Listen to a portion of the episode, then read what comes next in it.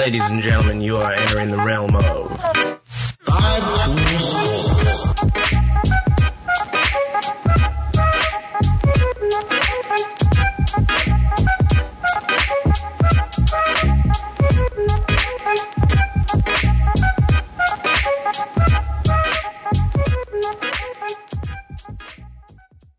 Good morning, good evening, good night, folks. This is your Five Tool Sports Podcast host, Woody Massey. I'm here with Coach Mel Taylor, sitting there with his John Stockton background. Hello, sir. Hello. Yes, the Hello. great John Stockton. I was on some real crazy shit the other week, but I'm off that now. I'm off that now. So let's not Mel, talk about it. uh, Now, we have a guest here today. It's a Mr. Daniel Hardy Jr., the missing Hardy boy from the WWE. When are we going to see you make your debut? You're going to replace Jeff? He just got tossed out the. WWE. See, I'm always looking for motivation to get in better shape. So you just gave it to me. There you I go. To make that debut. I need to see some triple swantons from you, stacked. Um, but Daniel Hardy Jr., Dan, you, just so you know, Melvin made a ridiculous statement a couple weeks ago on the podcast where he's just, he, you know, he gets these thoughts in his head and sometimes he says them out loud and he's like, oh, okay. Everyone in the room looks at him like, all right, man. John Stockton is uh, not as good of a point guard as Russell Westbrook. All right, we whoa, all whoa, shamed him whoa, for whoa, whoa, whoa, whoa, whoa. Let's let's uh, now. In the Thank you. context of what I was saying, That's the proper look. um, I'll wait. Go ahead, Melvin. The floor is yours. so in the context, okay, so check it out. So in the context of what I was trying to say, You've said context four Mm. times. So let's get that context. The I wish I ath- the- Jordan meme where he so so so how I look at best player. we like I said, we're going to look at my perspective later on. I'm going to dive deep into that when we go into the top ten centers. And like I said again, I was very stupid for this thought. It was more I'm watching like some old John Stockton games, some old Mel- clips of him and Melvin's- Karl Malone. Melvin's a real like the biggest NBA I really am. I've I ever really met. am. He's just when when there's not a regular NBA game on, he goes on YouTube Yeah. and watches old NBA games. Love it. I'm with you. Yeah, it's crazy. So I was watching some John Stockton. I'm like, he's amazing. Don't get it twisted. And like I told Woody after I corrected myself, I would love if John Stockton was with LeBron right now. It would just be Karl Malone. It would just be him and Karl Malone with a, a, a way better Karl Malone. But that's not what we have. We have this this Russell Westbrook, this athletic, overhyped guard. And don't get it twisted. Like we can't forget what he accomplished. It was was amazing. Was spectacular. This But is I- not what you said a week ago. You said he was better than John Stockton. exactly. Athletically, Say you were wrong. I said I was wrong. You need to say in every episode until you stop doing it. I Nah, love that's- that. This season, I've stopped defending Russ. I've stopped defending Russ. Yeah, This yeah, Season, yeah, I, I finally yeah. got off the bus. I was Yeah, on it's- what, like 15 gone. seasons? And also, How let me tell you this: when I'm wrong, I will admit that I'm wrong. Also, my my philosophy in life is my philosophy rather. I am never wrong because once I'm proven like incorrect, I'll immediately change my perspective to the correct one. So I'm never wrong. So that's just how I that's just how I do things. He's That's the just what I do. He's the predator of arguments. Yeah. Oh yes, oh yes, absolutely. All right, Dan. So let's find out some about you for this pod before we go. So, Dan, uh, interesting things I know about you. Uh, you you were born or grew up in Alaska? I was Oh, born wow. and raised in Alaska. Born, born and raised in Alaska. So In gonna- Juneau, I got family in Juneau. Do you really? Oh, the Yeah, I do. That's Yeah. dope. Southeast Alaska. Stand up, Crimson Bears. Stand up. I don't know nothing about that. That's know that like, my aunt, one of That's such an Alaska mascot too. I Hey, fun fact: Carlos Boozer went to Juneau Douglas High School. He was a Crimson Bear. His Did he really? Boozer was one of my favorite ah. power forwards, man. One of those last put the hard hat on and go to work Oh, under the floor. Oh, wow. Why? Because he, yo, listen, as you can see, as you can see, I'm wearing Utah Jazz shorts. Oh, he was ready. I This- used to watch him, Mehmet Okur. Don't get me started, son. Do we all have a, a Utah story? Because here's the thing. I just want to touch on this real quick, quickly with about John Stockton. My ex girlfriend lived in Salt Lake City, so I spent some time out there. Right. All right. I went to this Sunday brunch, and I saw John Stockton. Oh, that's beautiful. And I was like, no, I bring from bro, when you're from Alaska, you don't have any like professional teams. So every single person has a different fan, uh, like a different team, a different favorite player, every all that. Oh, That's yeah. fun though. That's, I mean, I grew up- yeah. I grew up a huge Bulls fan, like most pe- most kids in the '90s. I don't know about y'all. Mm-mm, mm-mm. Okay, but then Melvin, they played Melvin the, likes to make it very important that he wasn't a Bulls fan growing up. Absolutely not. I was different. But I, I, he, was, he was. I dissected those those series as a 10 year old and an 11 year old in 97 and 98 when they played the Jazz. John Ooh. Stockton is a dog. He oh, did not back down from the GOAT, in my opinion, No, MJ. he didn't. he didn't. did not back down. They talk he's shit the whole all-time- time. Talk shit the whole time. He's the all time. Is he the? Is he more assists? All time, Yeah, yeah. all time, All time. Yeah, all Come on, still. I know. all time assists, all time steals. Yeah. Like Now, to be come on. fair, he did like create and perfect the pick and roll initially. Mhm. Like he was the Wright brothers of the pick and roll. But and and again, not to get too nerdy with basketball, but like that, that's my whole point with the Michael Jordan era. Not, I'm not gonna go on my tangent, sure. but but the Please. whole but the fact. But the fact of the matter is, like you just said, he perfected the pick and roll, but the pick and roll is also the most devastating and most important play in basketball. It's unstoppable. If you Yeah, can run it correctly, pick and pop. And within the pick and roll, you got a certain help defense. And you get that's when you get the hockey assist and the skip passes. So not to get all nerdy again, but again, you said John Stockton is perfected. I can guess who's always in the corner? He's like the prototype. Hornacek was always in the corner, just chilling, waiting for him. Hey, Yeah, Byron it's- true. Russell hit some threes until uh, And MJ broke that ankle. Bryon Russell Yeah, pushed him. Yeah, he pushed People him. forget Bryon Russell after that uh, Jordan series. He Yeah, got a he big old him. contract. He yeah, did. He, yeah, he did. He did get pushed. He did get He got pushed. pushed. It was He a got pushed. Watch the straight up dance. push. MJ broke it down in slow mo for y'all. He gave him the chicken wing. He was his whole momentum. Think about it. Byron Russell, what six five, about two twenty. You Nah, get your was big, momentum yeah. off off the off center. You gonna get you gonna be on skates. He didn't even have to push him.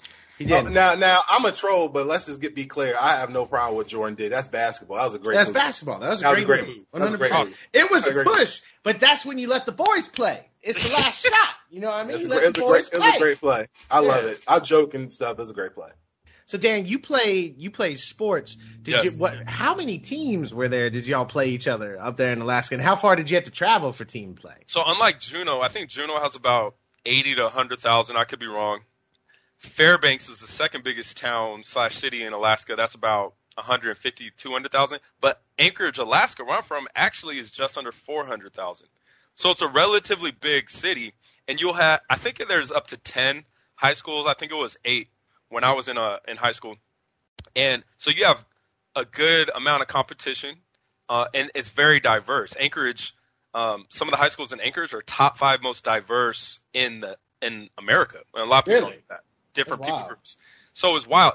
I grew up playing against Mario Chalmers in middle school. Hey, wow. the great, the great, guard, Miami Heat. the goat. He Played just signed a against 10, goat. he just signed a ten day contract. He's Oh, playing did again right Oh, now. Yeah. up? Yeah, man. Mario- Mario out COVID. there. Let's go, Rio. Yeah, so man. and he would kill us. He would kill us. He was doing the Shammgod in seventh grade. We're like, who is oh. like, Ooh. like I was man. trying to do it, and he would do it with the left hand, pull it back right, pulling up. You from, see like, somebody in seventh grade doing it, I- you oh. already know. You already looking at him like, oh, I don't want like to play he, he going league. He going Yo, league. Mario- Mario, He went Mario Chalmers was nice. as. It was Kansas, right? The Kansas, Yeah. absolutely. In the game Big when it's not against against Yeah. D Rose and, He and was California. Oh, so good in that Oh, championship. my yeah. Gosh. We were Great, so re- low key, a really, really good defender. Oh. Real good defender. because yo, he's six like two, but his arm length Long is like as hell. Yeah. yeah, got- got good length. He Yep. might be looking like a sloth when he walks. for Uh, real. yep. yeah. So we had guys like that. We had Trajan Langdon, the Alaskan assassin, also a Dookie.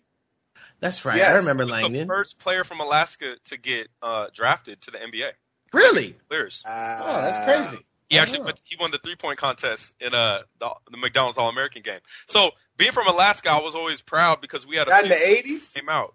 That was in the mid early mid nineties. Early midnight. Okay, okay, cool, Yeah. cool, cool. Back when we had the high top fade, you know what I'm saying? Oh yeah, oh yeah. It's a little different now. Woody Woody holding down. Oh, Very you yeah. it down. Yeah, I'm thinning out too. I'm a Yeah, die. I got, I got, I got to talk like this with my But you head know, up.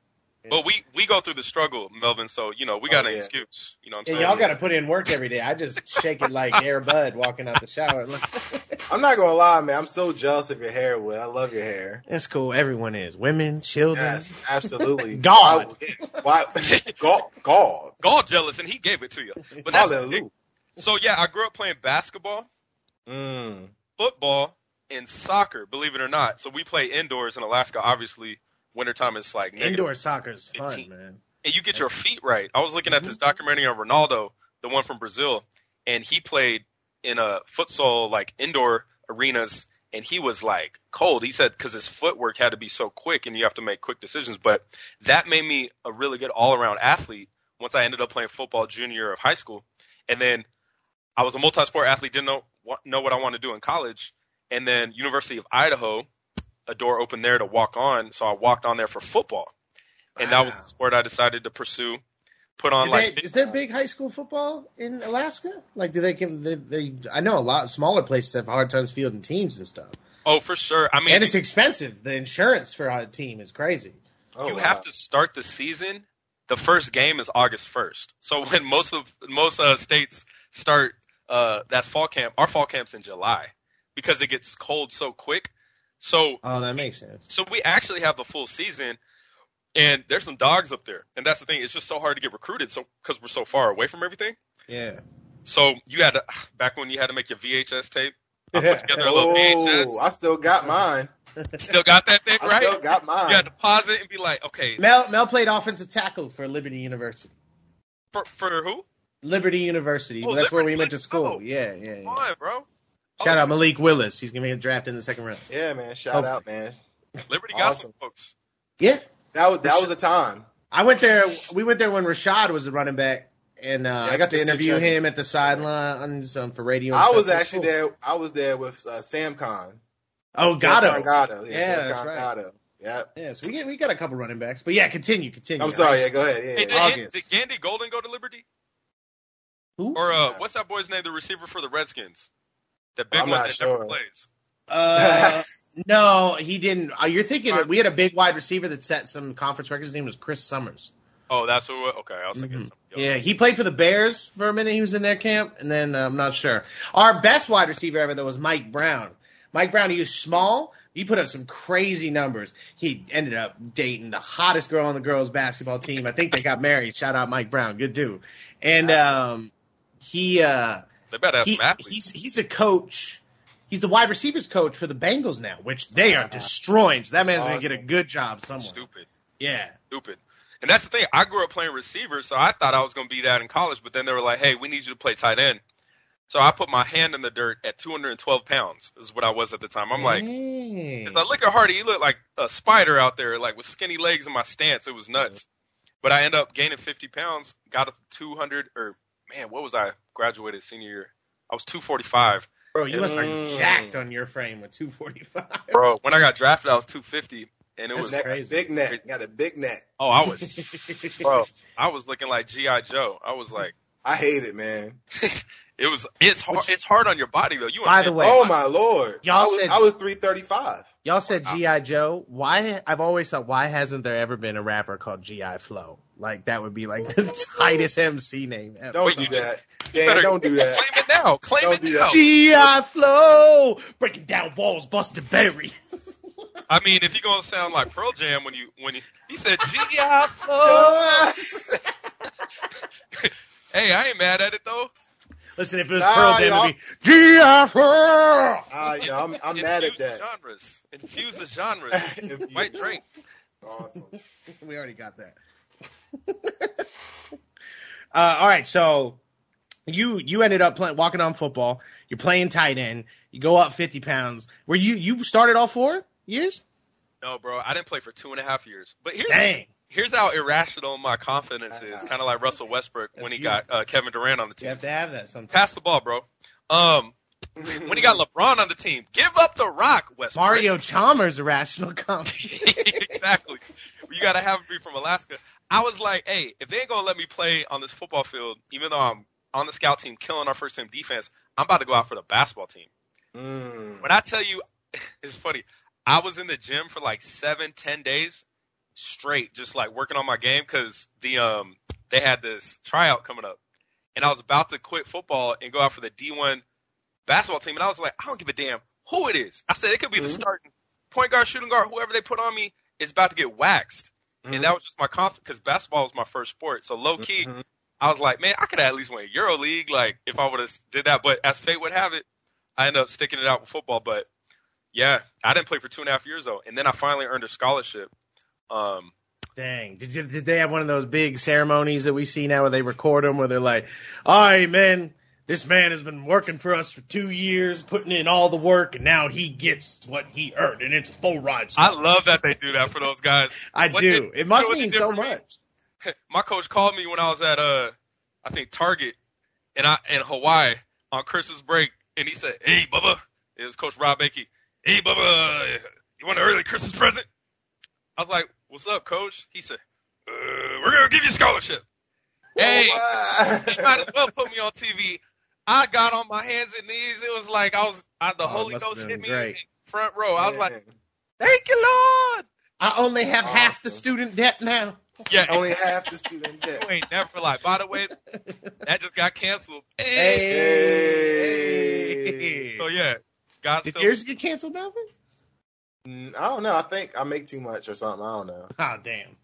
Damn. I don't know. I, I have to check on that actually. That's really funny. freely I receive. Because the pandemic, you know, the pandemic is like, you know, you ain't really thinking about it. No, but but but it's funny he's talking about like his first love being basketball because that was me. Like I Yeah. played, I also I played uh, football, Melvin's from the famous DMV slash Baltimore area Yes. basketball. Thank you for saying the Baltimore area. Yeah. No, but no, I was saying that that uh I football was my best sport. I didn't I actually hate football. I don't like football at all. right. Basketball is my favorite sport, but it wasn't my best sport. And I also did track and field. I got like two school records. But I think wild, bro. but, but I got a call. I think somebody broke my record. So I have like Uh, one record now. Yes, this is Melvin Taylor. I'm checking in to see if my legacy is still alive at this high school. Now like they up like they updated or whatever. Like they update online and stuff. Like, you know. So were you a big man cool. that could shoot too? Bro, Yes, bro, yeah. bro, don't even let him say it for himself. His nickname, and I mean everyone called him this that was his friend, Milky Mill. Because he Oh, was hey. so smooth from three. Hey, Milky Mill. Milky Mill, dude. Oh, Mookie Mill. Okay. no, No, Milky, no. Milky. Oh, it was Milky. It's Milky Mel. yeah. Yeah, Milky Mel. Yeah. That's just Whatever, my you know. stupid way of saying it. Did it. it the Milky Yeah. Way. He was. He was. Oh, and, and that's a funny story too. I'll tell you another time. That's a funny story of Milky Way because I was just going to get that tattoo. True story. Come on. I was going to get that tattoo. You were too fat to get a Milky Way tattoo. bro. no, that's why I was going to get it because I was too fat. Nougats and all, baby. Oh, Yes, yeah. Caramel. absolutely. So, so you played, you balled out, and then you got you you were undrafted rookie free agent, or were you drafted? So it was wild, bro. My senior year, they were projecting me to go third or fourth round because halfway through the season, I was leading the nation in receiving yards at the tight end position. It was crazy. Like That's crazy. bro. I just exploded. Like I just had a hell of a year. They were throwing me the rock, and all playing all those sports from before really was starting to translate. Because even as I gained weight and explosiveness, I still had my agility, which soccer and basketball really helped. And the footwork in soccer is crazy. That's why they. Re- and by the way, they that's why I got recruited uh, very high. And uh, like the one of the things that one of the things I got recruited was my basketball tapes. come on, So that was really funny. it translates. So Yeah, all y'all exactly. young kids listening, or old heads, Don't let a coach tell shape. you that you can only do one. Yeah, man. Two- No, no, but shout out to uh, my coach, Coach Johnny Brooks, because that's the one, the main person who sent my tapes out to all the colleges. Said, "Oh, this dude Come play on. multiple sports." So yeah, you know, the agility really does help in football. Oh, one thousand percent. That's the thing. The the ladder drills, do them. Yep. The footwork translates Especially for receivers. for receivers. But then I broke my arm in practice halfway through the season. So I was I kind of was like, damn, I'm not, I'm not even going to get invited to the combine. I got invited to the combine, but I didn't really get to work out because of that. But I still got drafted seventh round to the Tampa Bay Bucks, and it was crazy. We had the youngest team in the league at the time. I remember and- that team. Yeah, Josh Freeman Josh was out there, but it was I thought Josh up- Freeman was the truth. I bought Mhm. two of his rookie cards. You know what the worst thing happened though for Josh Freeman and other young cats that year was the lockout because we didn't get a Oh. whole. We basically had a sense. whole summer to to be disciplined as you can by yourself because you couldn't report to to camp.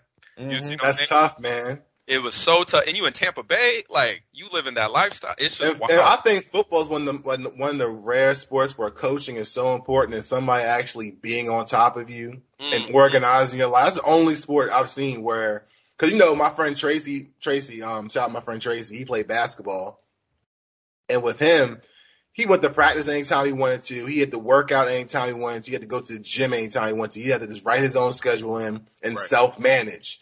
Football is the only sport I feel where you cannot self manage. Someone has to manage you.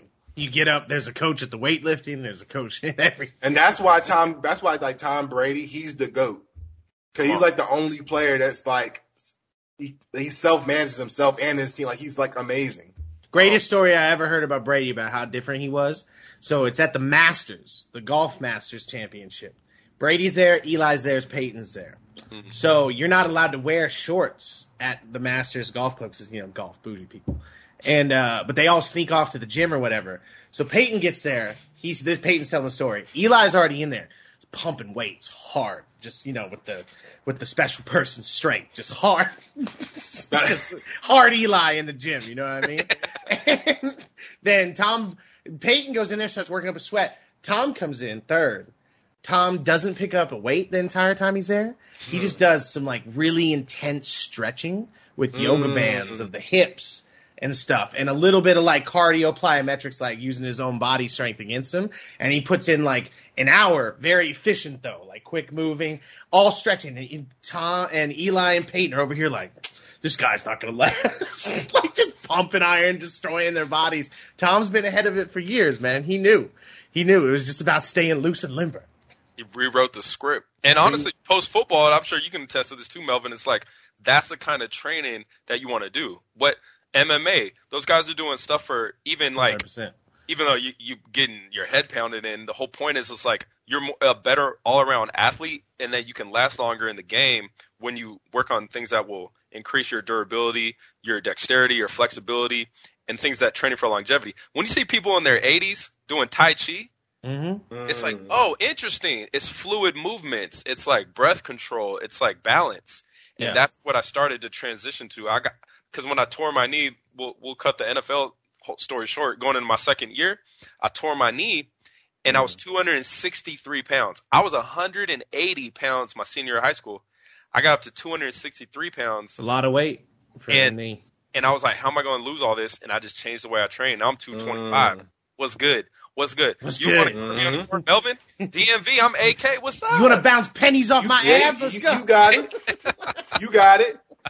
You definitely Uh, got it. You you you you train MMA now, right? That's your thing.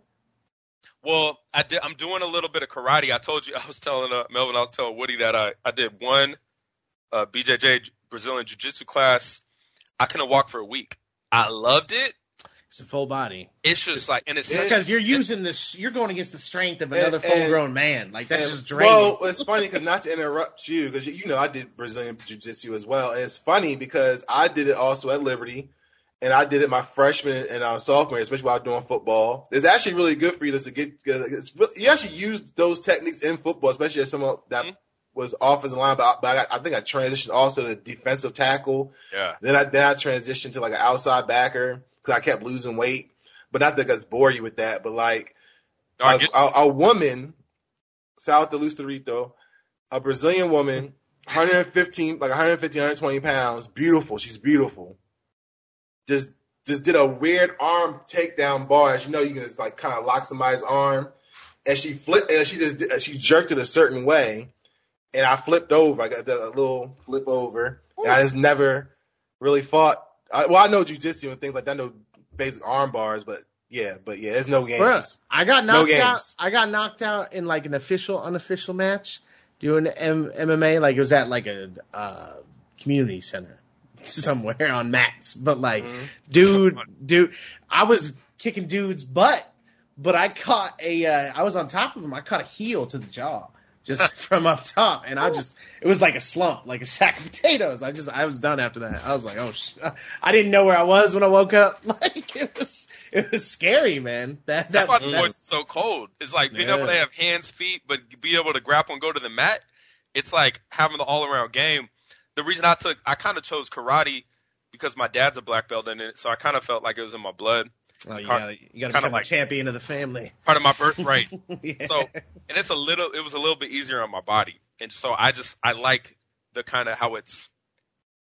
You need a ground game. Don't get me Mhm. wrong. It's like if somebody that whole debate, if somebody takes me to the ground, it's gonna be a wrap. So I don't know any jujitsu, and they could be a blue belt, and some of the most some of the most individual u- individually unique champions in the UFC have studied karate. Like Lyoto Machida's run. Mm. He's probably the most established. Mhm. He was like a karate champion like four times or whatever. World Yeah. world yeah. So His run, no one knew how to fight him cuz like he didn't would just hunt. stand there and was like come at me. and it was all return stuff. It was crazy. he's a monster. I want to. I want to go back and watch some of his stuff. He's, a- that I'm doing it. he's an incredible fighter. You should. That's great. But guys, Dan, obviously you've had a fun time listening to this story because like you've lived like four lifetimes already. Wow, I'm only 21. But uh, yeah, so let's dive into some NBA talk because that's why we're here. Even though you know we talked about the football, we talked about we're going to talk about our hip hop homework at the end of the episode.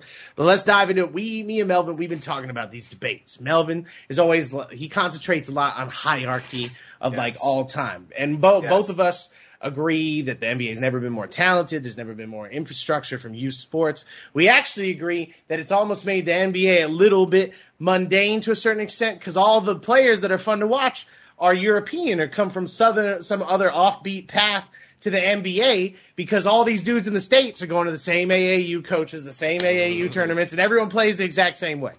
So, like, all the dudes that everyone likes are the ones that are just a little bit different that just shoot a little different, you know, have a little bit more personality. It's crazy. Except Ja Morant. Ja Morant is God. We'll talk about that later. Oh, um, but we're gonna t- we're gonna talk top ten NBA centers today. And Let's go. uh, all right, so I think we should start it off. We go at the top of the list, and then we move down. We can go to top, or I, I, I thought you want to start at the bottom. You want to start at the bottom? You All want to be? a- I want to be a bottom.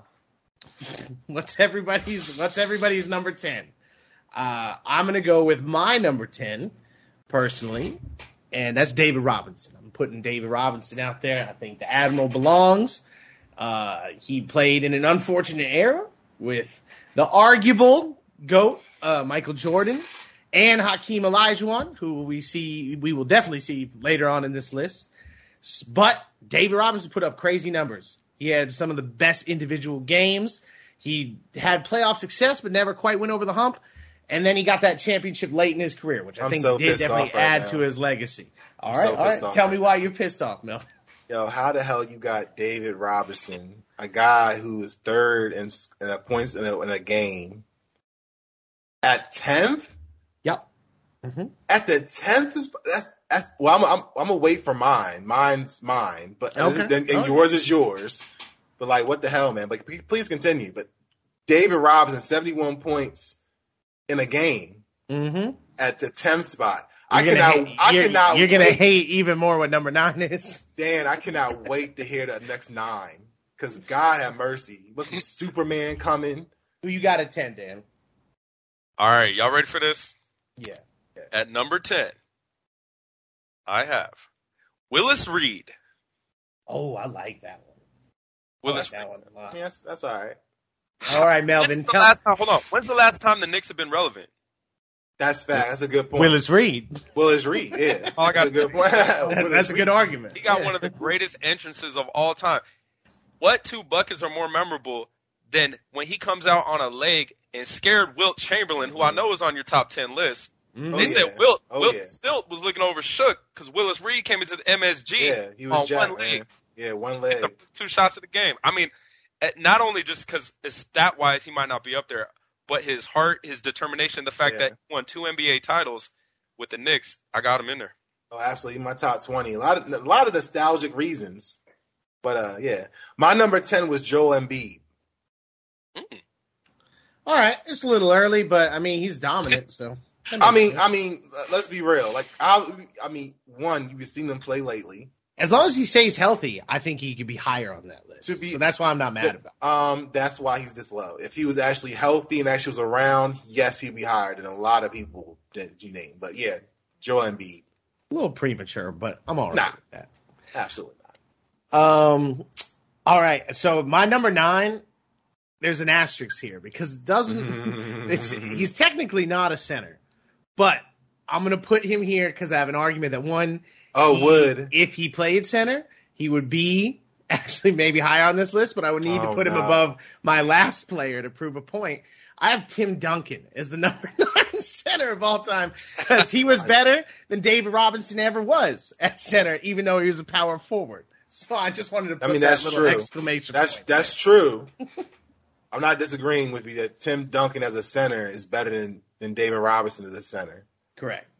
I'm not disagreeing with you on that. But it's actually Dwight Howard, and I know people are going to hate that.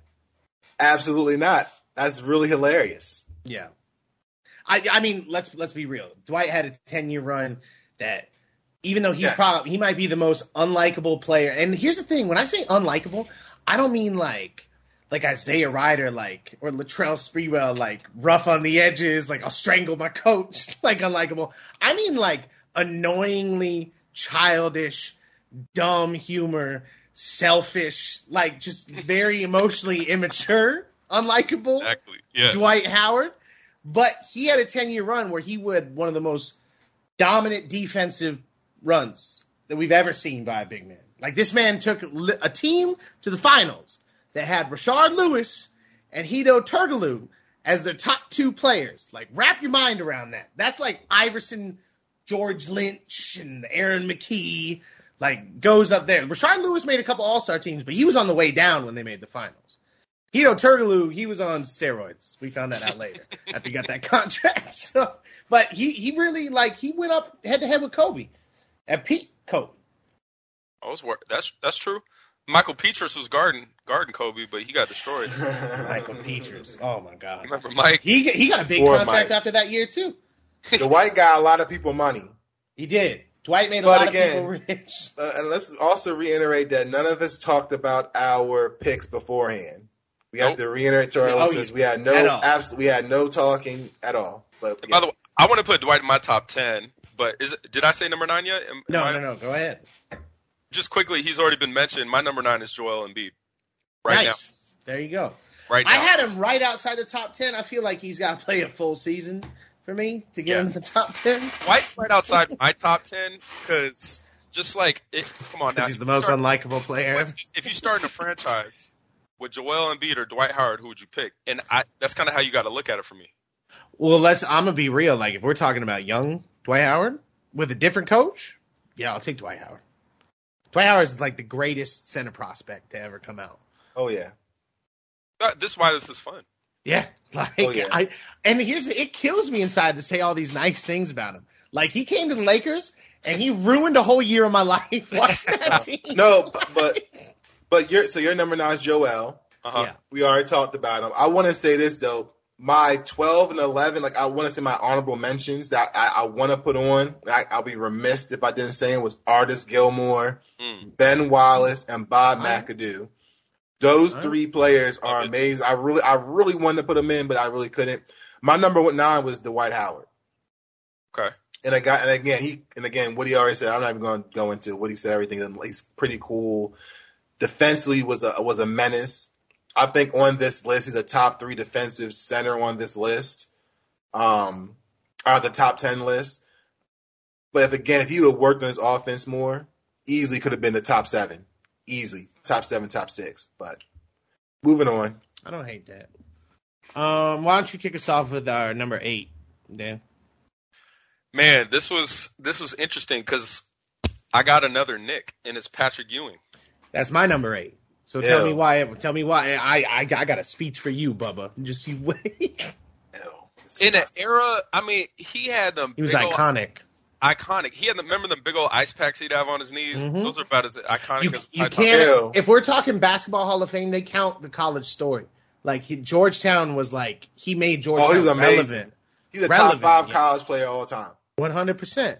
Maybe even lower. I'm He brought he brought Magic back to the Garden. Like Oh, yeah. the Garden had been dead Right. for Right. years. And he played a long time. People don't realize this. In that Yeah. era when like people weren't always like had long careers, he had eleven All Stars. Yeah. Look at that. This man made John Starks an All Star. That's impressive. A grocery store worker. That's impressive. Yeah, he brought a rough and tumble Knicks that had no offense, like None. Oh yeah. to the Made final. They- Anthony Mason Yeah. look like a good offensive player. No, Charles Smith was trash. I, and again, not to, not to like we're gonna stay on point, with- but I- I'll be remiss if I don't say it. Charles Barkley had a chance to go to the Knicks. If you remember when he chose the Suns, Wow, I didn't Oh, even I forgot about that. about that. So I always talk about history. Imagine replacing Charles Smith with with Charles Barkley. They had the wrong Chuck. how how exactly? Imagine how different history Chuck. would have been. Yeah, exactly. Instead of Sir Charles. exactly. That'd have been such a bully on the boards, Ewing and Barkley together. That'd have been They would have got past the Bulls, I think. Oh, Oh, yeah, one hundred percent. Because big men could dominate that era. It wasn't even about the perimeter. percent. Wait, did I just speak blasphemous against the goat? My bad, MJ. My bad. I don't know if I don't know if MJ could have stood up to Ewing and Barkley. Barkley's one of the most slept on athletes of all time. Like when we're talking about athletic freaks for his time, like this man played when he got drafted. He pretty much played two through four, and He's you didn't you didn't know which one he was playing. And what No you know this, Dan, you don't know this, but Charles Barkley is actually my favorite athlete of Yeah. all time. That's Yeah, that's my that. guy. I Charles- love Charles. People don't Right. realize the reason Charles is so infamous, yes, because of his broadcasting career, he was just outside the era. We just caught the end of Suns Barkley. Yes. Like if there if there were cameras around, more relevant Oh, yeah. and more around when he was on the Sixers, what he Oh. was doing, Oh it was God. it's some of the craziest stats you've ever seen. His vert is insane. I read this thing. I used to read uh, bios and uh, as a kid, and I remember seeing this thing about Charles Barkley. He said why he could jump so high. He started jumping over fences. He started training himself to jump over like like small things until he could Yeah. jump over the like chain link fences. crazy. and, and his vert was just stupid even at that weight. But last thing about Patrick Ewing, revolutionized the mid range for a center. That's true. That's probably that's probably the point Woody was going to make. So I'm glad you that was a good segue for him. Him and him and Rick Smits in the nineties, yeah. just Rick there, Smits. in the. Rick Smith was nice. I don't care what nobody say. He's in my top twenty. Rick Smith is in my top twenty. Hmm. No, no, think about it. He's That's right true. around twenty. No, he's like no. I'm not saying like 15. I'm saying 20. Fair I enough. say like That's, top. That's, still bold. I think we can find twenty. I thirty more realistic. More Absolutely. realistic. but I can argue 20. Realistic is 25, but yeah, hmm I was being over ambitious. Okay, so this one, this one, I'm gonna get a lot of shit for. I'm Oh, I- leave it up. oh, oh, yeah, yeah, yeah. Go oh. ahead with your eight. Go ahead with your eight. Did you say your eight yet? Uh, I mine was Patrick Ewing, That's right. Yours, Patrick. My eight was uh, Nikola Jokic. Nikola Jokic. The Joker. Jokic. Joker? Sorry. Joker. Yeah, he's my Oh man, he's I. You know what? I shame myself for not putting him on this list. That's how disrespected Joker gets. Like people just don't even think about it. Still, his greatness. By the way, Joel has a has an opportunity. You have to go back to Joel has an opportunity to, to usurp. This does this- he? Yeah, he does because I think he he's has a lot. disrespecting our boy here. No, no, Joker's amazing. Why Joker's He, ahead of him? he won the MVP no, no, no. already. No, no, no. Joker's ahead of him right now. But I'm saying Embiid has a lot of. No, you're right. You got a lot of faith in his feet and his legs, Nah, nah, nah. Actually, Joker's Joker Joker's gonna Joker's, Joker's gonna, go down a slot. Like eventually, in like the next five six years, he'll take he'll go down a slot, and he's still gonna be incredibly productive Really? because of his ball skills. He's still gonna average like 17, 12, and like I think his athleticism. Well, unless it gets worse, his athleticism could get worse. That- that's what I'm thinking. Okay. He's gonna take All a step right. down eventually in a few years. He's only He's 26, 27 though. He got like four or five more years Yeah, left to for sure. But he'll be. I'm saying he'll be great on. Like you remember the. This comes up with another guy that's coming up in my list soon. Bill Walton. After he injured his knees and he lost a lot of his athleticism, he was a very important role player off the bench. He could pass. He could shoot. He could. He made made a big difference for championship squads. But Probably got George Mikan in number two. You know he's gonna have no, all the white no, centers. No, no, no. We we've had. top we- ten. I've had a couple George Mikan and I've had a couple George Mikan and My head is blown, yo. Just go ahead. Just, just say Dude, it's, dude, just Bill Walton it's gets that disrespected. Okay, my And- seven. oh, oh, Y'all oh, are gonna oh, hate this. Are you ready? Y'all are gonna already. hate this Please, please. because he had one of the most iconic victories of all time against the most vaunted team of all time, the Dream Team. Arvydas Sabonis, number seven. okay, I love it. I love it. Bro, Arvydas no, I love Sabonis, he took on he took on the team of Titans. He Oh was he was the Titans gosh. versus the gods. Yo, This no, man took yo. a gold medal Yeah. at the prime of his career and then waited to the end of his career to come over and put up numbers for the Blazers. I like it. Bad He was pick, the only like dude it. who could body Shaq at a, at an old age. He was the only center that could put a body on him. Like if we're doing a whole career, like his foreign that's what- career too, what- I'm counting the foreign career as well. but it's an NBA list. Mm, It's it's a top time all time center list. All right, go ahead. All right, go ahead. Go ahead. But I like it though. I like it. Wow. I'm speechless. Arvydas Sabonis. Now I will say he's very skilled, but yeah, in the context of like the NBA, I don't He feel like down. He took down the dream team, dog. What you mean took down? He never got. What you mean took down the dream team? He In took down the 88, yeah, the 88. Yeah, 88. Oh, he won the 80. That was that's the only team that's ever beat the U.S. that wasn't the dream team, bro. Yeah, it was the dream. Uh, What you it mean was the same dream guys. It was like the same guys. What are you talking about, bro? The NBA, the uh, professional players didn't get to play until '92. Oh, was that the first year? Yeah, oh, they had the college. oh, They had oh, the- Woody, I they thought still- you were joking. They had the Yeah. they had No, the he college went dudes. dead I ass. forgot. Yeah, yeah. Oh Dead no, no, he was joking. yeah. You Okay, so he's the guy. He's the guy that him. Melvin brought. fact checked him. Thank, thank you, thank you for fact checking me. This is what Come we on, man. need. He This is said what we the need. dream team. I thought Alright. he was joking. But still, No, he- no, no, no, not no. That, that's, let me support my boy Wood. I will say that Don't any support me. American Let- team leave me out on this is island. a dream team, Hell no, bro. Y'all are crazy. and I think it's Kenny the Jet Smith on that team too. The dream team name wasn't even given as a moniker until '92 yeah, because no. Now, they never now, seen no, nothing like no. that. Let, everybody listening, we're just joking. No, Woody was wrong. Woody was wrong. I was very wrong. He was wrong. But let me tell you, he still beat the U.S. He did so I'm gonna US. I'm gonna leave my guy up there on that list. Yeah, and I he don't put, like it, though. And he put a Yeah. child in the NBA, which actually is like a- Hey, facts, facts. So, hey, my number seven is Nikolai Jokic. Now, Thank you. I love this man so much. He was rocking it in, in our fantasy league that Woody had the. uh He joined me this year, and I, I'm so grateful for his basketball expertise, which I didn't realize. But It's I'm about fun. to leave that league Yeah. anyway. It's the only Yeah. reason I traded Jokic. worst fantasy commissioner I've ever Oh ever that's experienced. It's crazy. He be making janky ass trades. He trades. ain't talking about me. He's talking about the person who. No, the dude who runs his league. Yeah. It's wild. Verbally abusive. verbally, It's- he said verbally. Yeah. Bro, I screen. It's one of them leagues where you got a screenshot what the dude said and send You it to do. your, your co-owners to be like, Mhm. look what he's. I didn't believe it. I didn't believe it until I saw the screenshots. I was I like, don't feel alone anymore. I, I feel so seen and known. But Jokic, just quickly, is I think he's still ascending. What you said about his athleticism, his game isn't predicated on that. He came in looking like like bubblegum shrimp. He came in looking like a big country. He came in looking like He did look like country. Bryant Reeves. rotund. like Bryant Reeves met Greg Ostertag. exactly.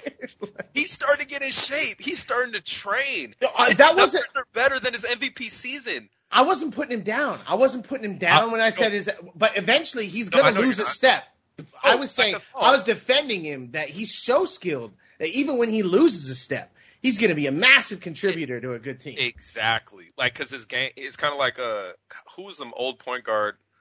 Like Chauncey Billups, I felt like actually got better because his game wasn't necessarily dependent on athleticism. He could Or shoot. even Shaun Livingston, perfect example of like someone who like w- had all the potential in the world. She was an elite prospect, blew out his knee, and then made a difference in in his old age, even in his limited athleticism. Paul yeah, because Pierce. of his length, man. Oh, Paul, Paul Pierce, Pierce. perfect example. The old yeah. Sam Cassell, But he There was go. sneaky athletic though. You know those He sneaky was. athletic people. He was sneaky athletic. he was. He was he six seven. He could he could barely Fat get over- Kobe. He was Fat, Fat Kobe. Kobe. He's Fat Kobe, man. Awesome. All right, so you got Jokic. All right, I'm I'm Oh. denied. I'm denied. Y'all are good. The next pick, I'm gonna get it too. So oh. All right, so so Y'all- my y'all so my seven one last thing on on Joker. We talked about this last week. I I always thought Joker is is Bird if Magic had a baby. Yeah. That's how I always looked at Joker. I, I think Joker is so underrated. I think he can climb on this list. My number is seven. Oh, and by the way, my next two pick, this one included, this one included rather, um, it's Don't actually give go- context. no, no, no. I, I, because I really put a lot of thought in this. My next two picks are the only picks on this list where I actually included their impact on the game in its totality. So my number seven pick was Bill Russell. Mm. All right. And what can be it's mad disrespectful. You got him that low. first of all, he I'm surprised I have him that high. And that's all due respect. We now we we have this rule. So we've talked about this before on the podcast. Where I, the way ahead, I yes. describe Bill Yes. Russell is like Yes. dropping a 12 year old into a playpen full of babies. Like there was no Yes. one on his level of athleticism. Would he say that basketball. one more time really dropping slow? a 12 year old into a playpen full of babies. Like there's no one who can stand in front of that dude. He's an Olympic sprinter that was a great basketball player on the court with all white dudes that were like Great high teachers on the jumper as well. Like the dude, it was just it was on next level. But those are the guys that they're exceptions to the rule. Like that's the reason Wilt's higher, even though in the same era. But the reason why I always put Bill Russell over Wilt, and that's the main reason why I don't understand why he's so early on your list, is because he dominated. Like Wilt, Wilt had two championships. Mm. Bill had So- eleven. I actually watched the 69 game with the Warriors versus Boston. Uh huh. And the team, and no, no, no, no, again, this is when Wilt was, I think he's young Wilt. Cause remember, Wilt's younger than Bill Russell. So when Yeah. Bill was, well, when Bill was doing And his Bill thing, still gave him the business. well, no, Bill was a grown man though. Bill was in his prime. As you, you know how it is when you in that 27 to 31 year old, you Superman. Like that's where Bill, that's where Bill was. Bill was like in that range doing Bill his was thing. mean too. like And mean, but also, he took that sorry Warriors team. You know, for, that Wilt Chamberlain. I'm not trying to get.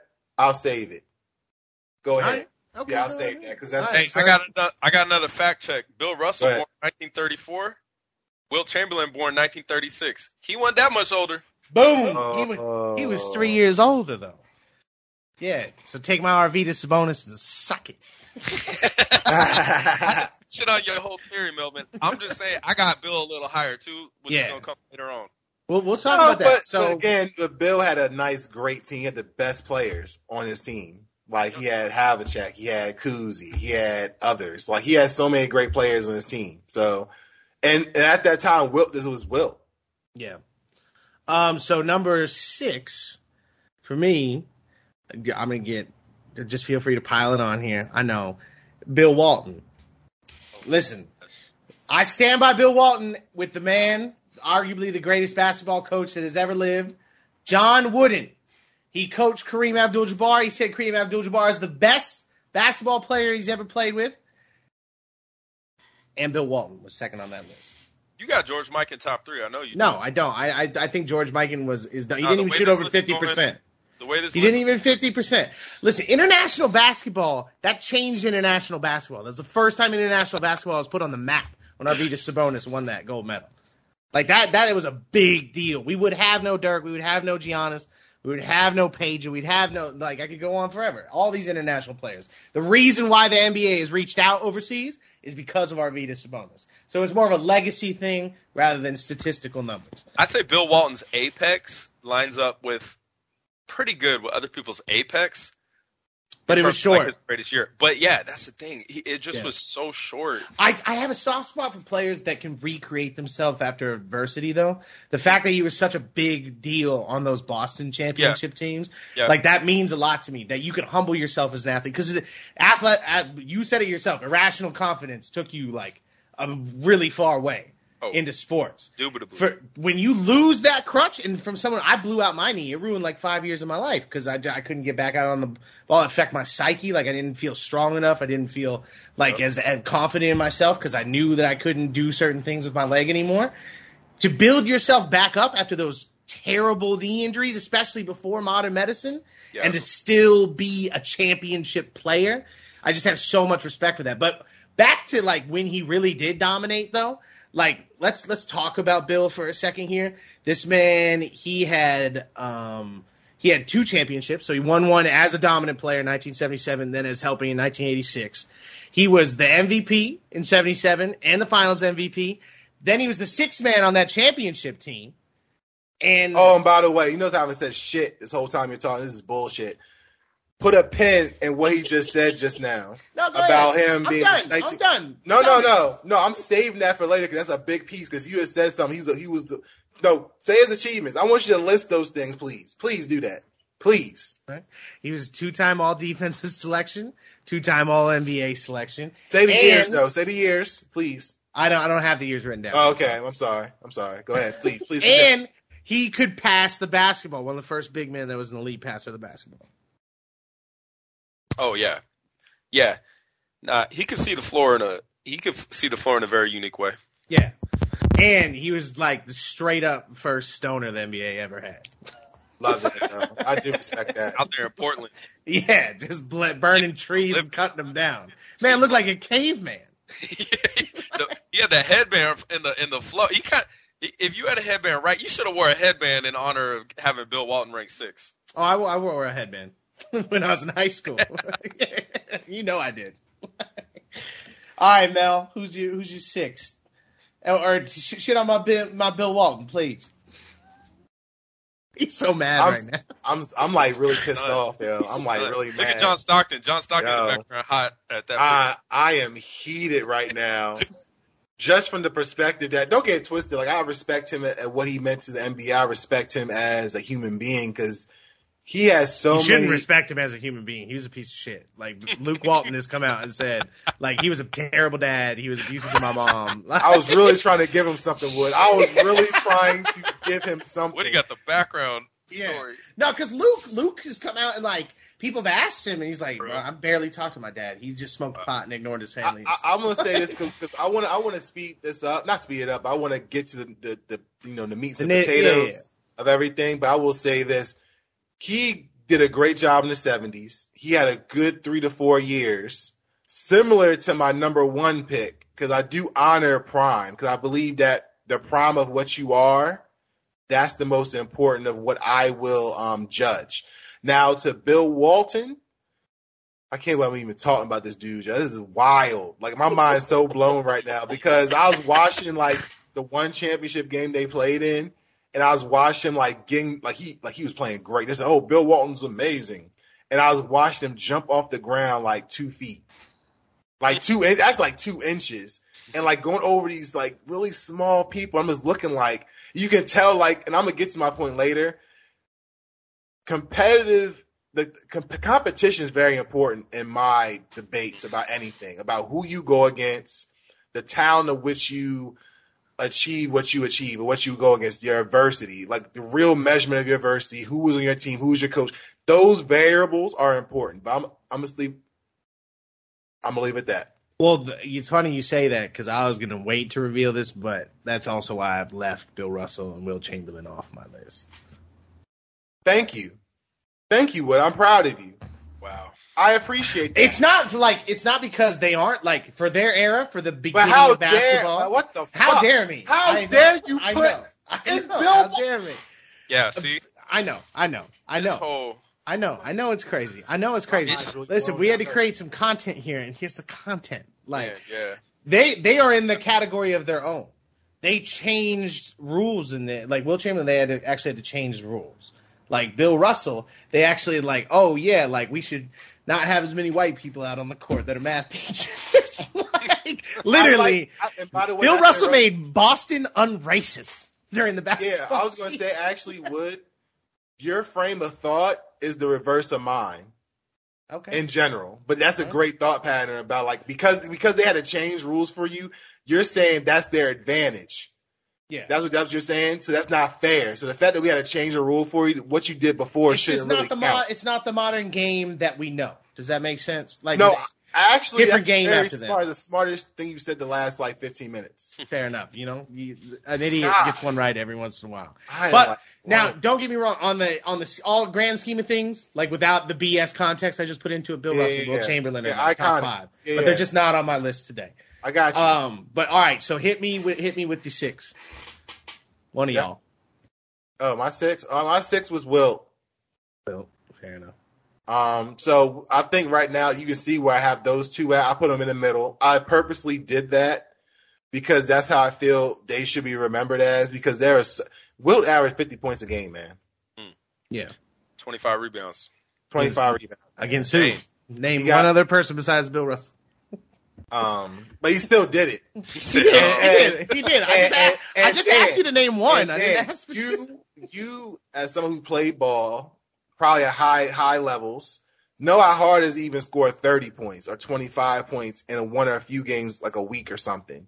For him to average 50 for a whole season, the energy he put out, the, the like that's insane. Like I have to respect that. To be honest, Dan had, did give me something to think about. I would probably flip those two just because of the impact of Bill Russell in the championships and just the defensive. prowess. I mean, if you watch Bill Russell in the past, his defensive prowess was amazing. Right. But what Wilt did, the records he has. Now, I just read up on the 100 point game, and it turns out that the teams actually, both teams actually coordinated. Like they actually, you know, coordinated for him to get that.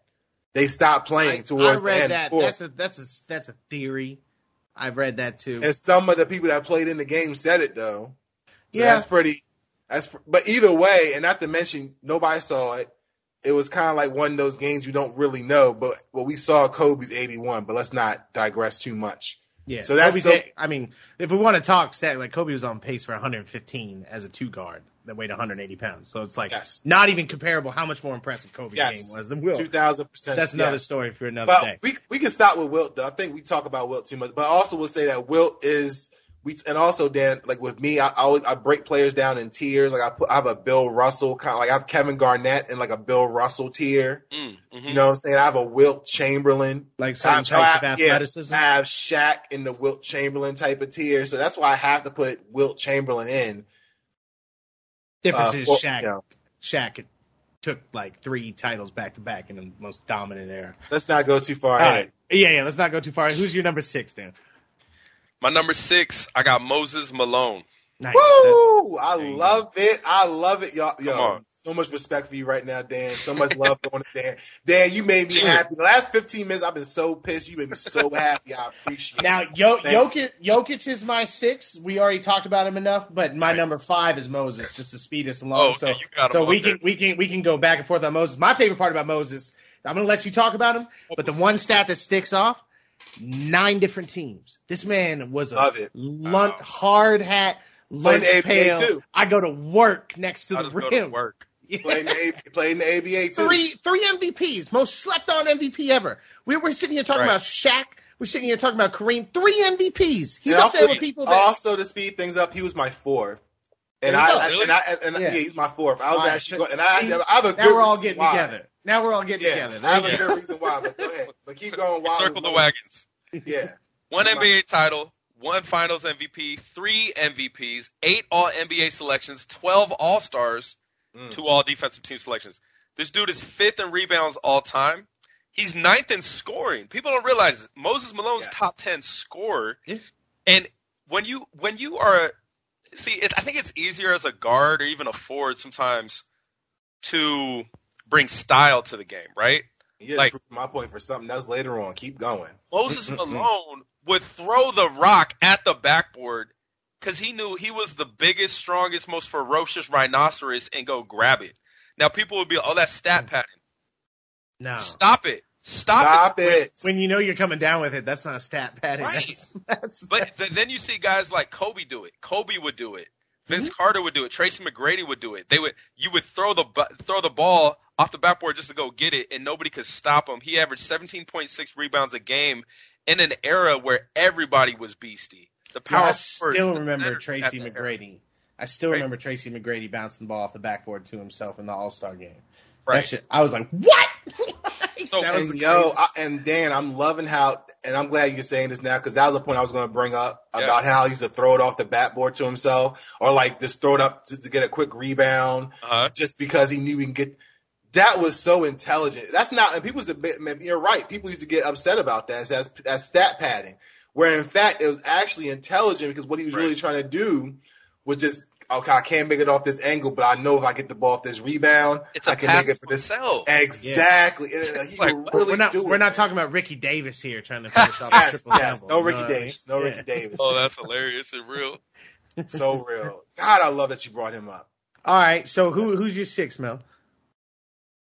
Oh, my sister's Will. So we're in our The, fifth. oh, five. Sorry. Yeah. So yeah. my fifth, my fifth was actually David Robinson. David Robinson, my top five I center. don't hate it. I, I don't and, hate um, and you had him at ten. That really pissed me off because you know he had seventy one points. it. He You was know Bill only- Walton. It was literally just him on the Spurs, man. It was just him in the Spurs. What? He was carrying Avery. Johnson was soft but fierce. It was just him in the Spurs as he carried them through the nineties. Yo, you And- disrespected and that's- Vinny and El also- Negro, dog. And also, just a, another segue about Michael Jordan. While Michael Jordan just had to face a Knicks and maybe a Cavs team every year, the West were beating each other up over there with with the Rockets, with the with the Spurs, with the with the uh, the Lakers, with the you know there's Utah Jazz obviously that's beating each other up. So Michael was always getting there because the East was always just way weaker. But to to your my biggest point, David Robinson, the leader, the admiral. His athleticism was amazing. His strength was amazing. Defensively was was outstanding. Really took Tim Duncan under his wing, and really, I would even say, ex, and again, we both agree with that Tim Duncan's a better center than um. Tim Duncan is one of the top five best NBA players of all time. Yeah, he's in my top five. Yeah, like He's that's just. I've I tell Melvin all the time when we're talking about all time rankings, like something like the top ten players of all time, they transcend position. Like you, you- Yeah. it doesn't, it doesn't. And, all, and also, Dan, later on, like, again, if you keep listening to them, if, you, if all of you keep listening to us, me and Woody are going to really dive into like top tens in general. Because my theory is like the top three of every top ten in the NBA will make a top fifteen. But let's not Well, go down dope. that road. Let's That's not go down dope. that road. That's what I'm saying. Like with David Robinson, my last point, leadership, 71 points. You really see how he really groomed Popovich. Mm. Like, yeah, no, that's true. like he groomed Popovich to be a better coach and a better, you know, everything. If you really watch the games, like how he really allowed Pop to coach, and then he translated that to Tim Duncan and so on and so forth. Sadly, Kawhi couldn't get on that, but that's one of my one of my favorite things about Tim uh, David Robinson as well, most underrated nickname of all time, the Admiral. Like, come on, that's that shit was tight. absolutely. Yeah. Yeah. Nice. All right, all right, number four. Or wait, did we? Did you Yeah. do five yet? I did five, so I- we're on four now. You did five, I too, have right? enough five. Okay, go ahead. You have enough five, yeah. I have enough five. And I would say, because I, I don't have David Robinson on the list. He was just under at 11, and he almost made 10 for, with Wes Unseld. I mean, not Wes Unseld, what I'm talking about, uh, Willis Reed. But the only reason is because I don't know if he would have be a champion if he didn't have Tim Duncan. it's true. But He he, did didn't play in the. Jordan era. He didn't, point. but not in the Western Conference. MJ wasn't in the Western Conference. Now he Barkley always made. was. Now he always made like the con- like that's when the Spurs were always in the conference uh championship. Uh, no, they weren't. No, That's they enough. weren't. That's the No. That's, but, but that's the biggest point. The West was so tough. Like it was so hard. And- I forgot like but- Supersonics too. But but if you exactly the the Sonics went to the the chip and and went or the the championship win in the era when you would have thought David Robinson would have got there. Went. He was playing in the You're right. That's a good point. eighties before the nineties too. That's and his prime was like late eighties, early nineties, right? Actually Yeah. I would even say like ninety four. I think he had like the seventy point game and stuff like that. But the point being is like I don't know if he could carry a franchise. And that's, That's kind of where I was like that's the only reason. Now, has Joel Embiid been in the finals? No. Has Nikolai Jokic been in the finals? No. But I look at their skill set and that they still have career to play. So I'm kind of I'm, I'm kind of projected with them. But I mean, let's not forget defense matters. defense, ma- hey, He's the top David three defender all the time. David The Robinson was a beast. That's He- true. number number six in blocks all time. That's yeah. yeah. that's a good stat. Um, number five, who? So number five, my number five actually is this is funny is Wilt Chamberlain. Okay. Yeah. Now you said something about who did he actually go up against? oh, and I please. was like, Hit and I was like, dang, check. I don't know. I, I needed to I need to figure out Bill Russell, who I actually think is the NBA's defensive goat. Okay, Yeah. Oh yeah. One hundred percent. Mm, Kareem 100%. Abdul-Jabbar, Nate Thurmond. Not a lot of people know He about was Nate at the Thurmond. very. That was at the end of Wilt's career, though, Just right? Look at look at Kareem. No, the, I'm talking about. Oh, Kareem. Kareem, You was got- the no, league. Kareem went to the championship in uh, I think 70, 71 or something Yeah. like that. He won. But nah, but nah, Wi- nah, Wilt wasn't that old. Old. When he He's was not at, went that- that's wild. he was like maybe seven years. Let's say six, seven.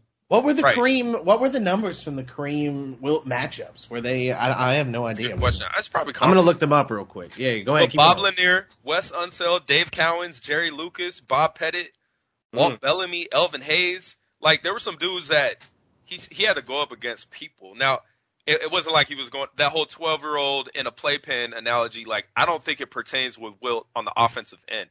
Now the reason I, I don't have him uh, elevated is because he wasn't 12 years younger than Bill Russell, like Melvin tried to say. He was two years younger. That's like senior versus sophomore. And once you were a grown man, you were a grown man. That's like a 20 year old versus 18 year old, 24 versus 22. It didn't matter how, what age Wilt was, he kept losing to Bill Russell. Yeah. The dominant, he could not do nothing. And you know where the difference is? And this is why I think it separates MJ LeBron debate. The biggest difference is the mentality. Bill Russell, MJ have I will do anything it takes to to kill you on this court and to kill myself physically. I will expound every ounce of whatever I have inside of me to win this game. Bill Russell did that. Wilt Chamberlain didn't. And you know, some I, I read this quote. You remember the sports centuries? Yeah, yeah, yeah. It was actually uh, I didn't read it. I think I heard it. They said Bill Russell used to say, "If Wilt Chamberlain had my mentality, I wouldn't stand a chance against him." Mm. I think I've heard that quote before, which is And I was like, Yeah, that heard it changed it, for me. Cause Bill, cause Wilt is seven one two eighty. Could high jump? He said they could, he could run a 10-6, 100 yard dash. I think he was Yeah. jumping like. I don't over- believe I don't believe that, but yes, they say Right, yeah. it's like it's like it's like he's like like Jesus, but yeah, right, right. John Henry. yeah, John Henry over here. Yeah. You know what I'm saying? Making a railroad by himself. But Wilt is a freak. Like, Wilt. Also took down ten thousand ladies. that, I thought it was 50. Was it fifty? That's even more ridiculous. he was he was doing it real big. But the thing, if you implant Wilt in today's game, I still think he he could put up thirty and fifteen. Like At his it- peak, that's a bold statement. oh, Wilt Well, that's the thing. I He think might this- he might be the greatest athlete that's ever played the center position. The game today, That, is and, and, and again, you kind of and and I'm so happy you said that because I actually agree with you.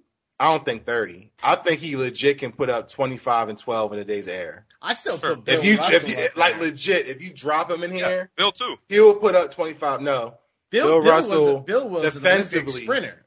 Will He be was, an, amazing. he was a better athlete than. I Will think he would. I think he would have been like Bill, Ben Wallace times a thousand.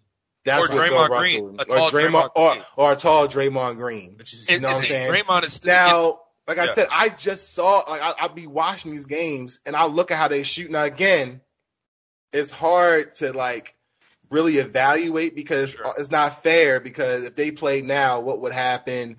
Honestly, we needed their foundation to build what we have now. So it's not. It's kind of like it's kind of messed up that I, I'm going so hard at them and say that they suck so bad. But that's just what it is. You know, they just they're just not that great.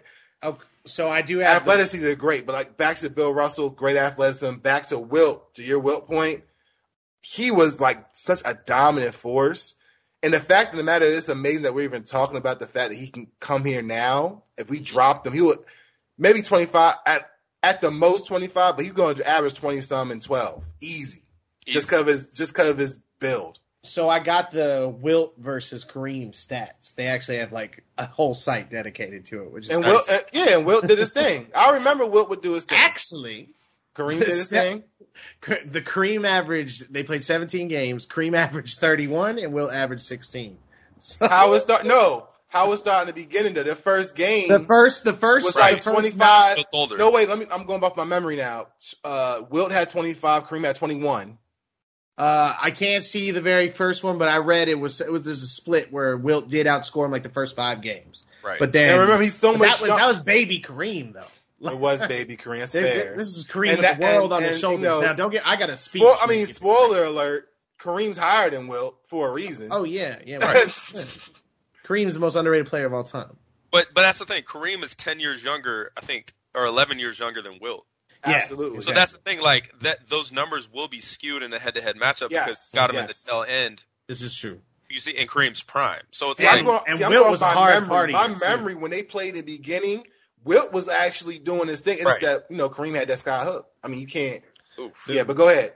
But go ahead. Go ahead, we Wood. Go ahead, Wood. Uh, no, let's let's move. Let's so number four. Who we got right now? Uh, my number four. This dude is uh, who was I gonna say? I'm sorry, I'm looking for my list. There it is. Uh, my number four. I have um, not check. Where is it? Oh, my number four. I got the the dream.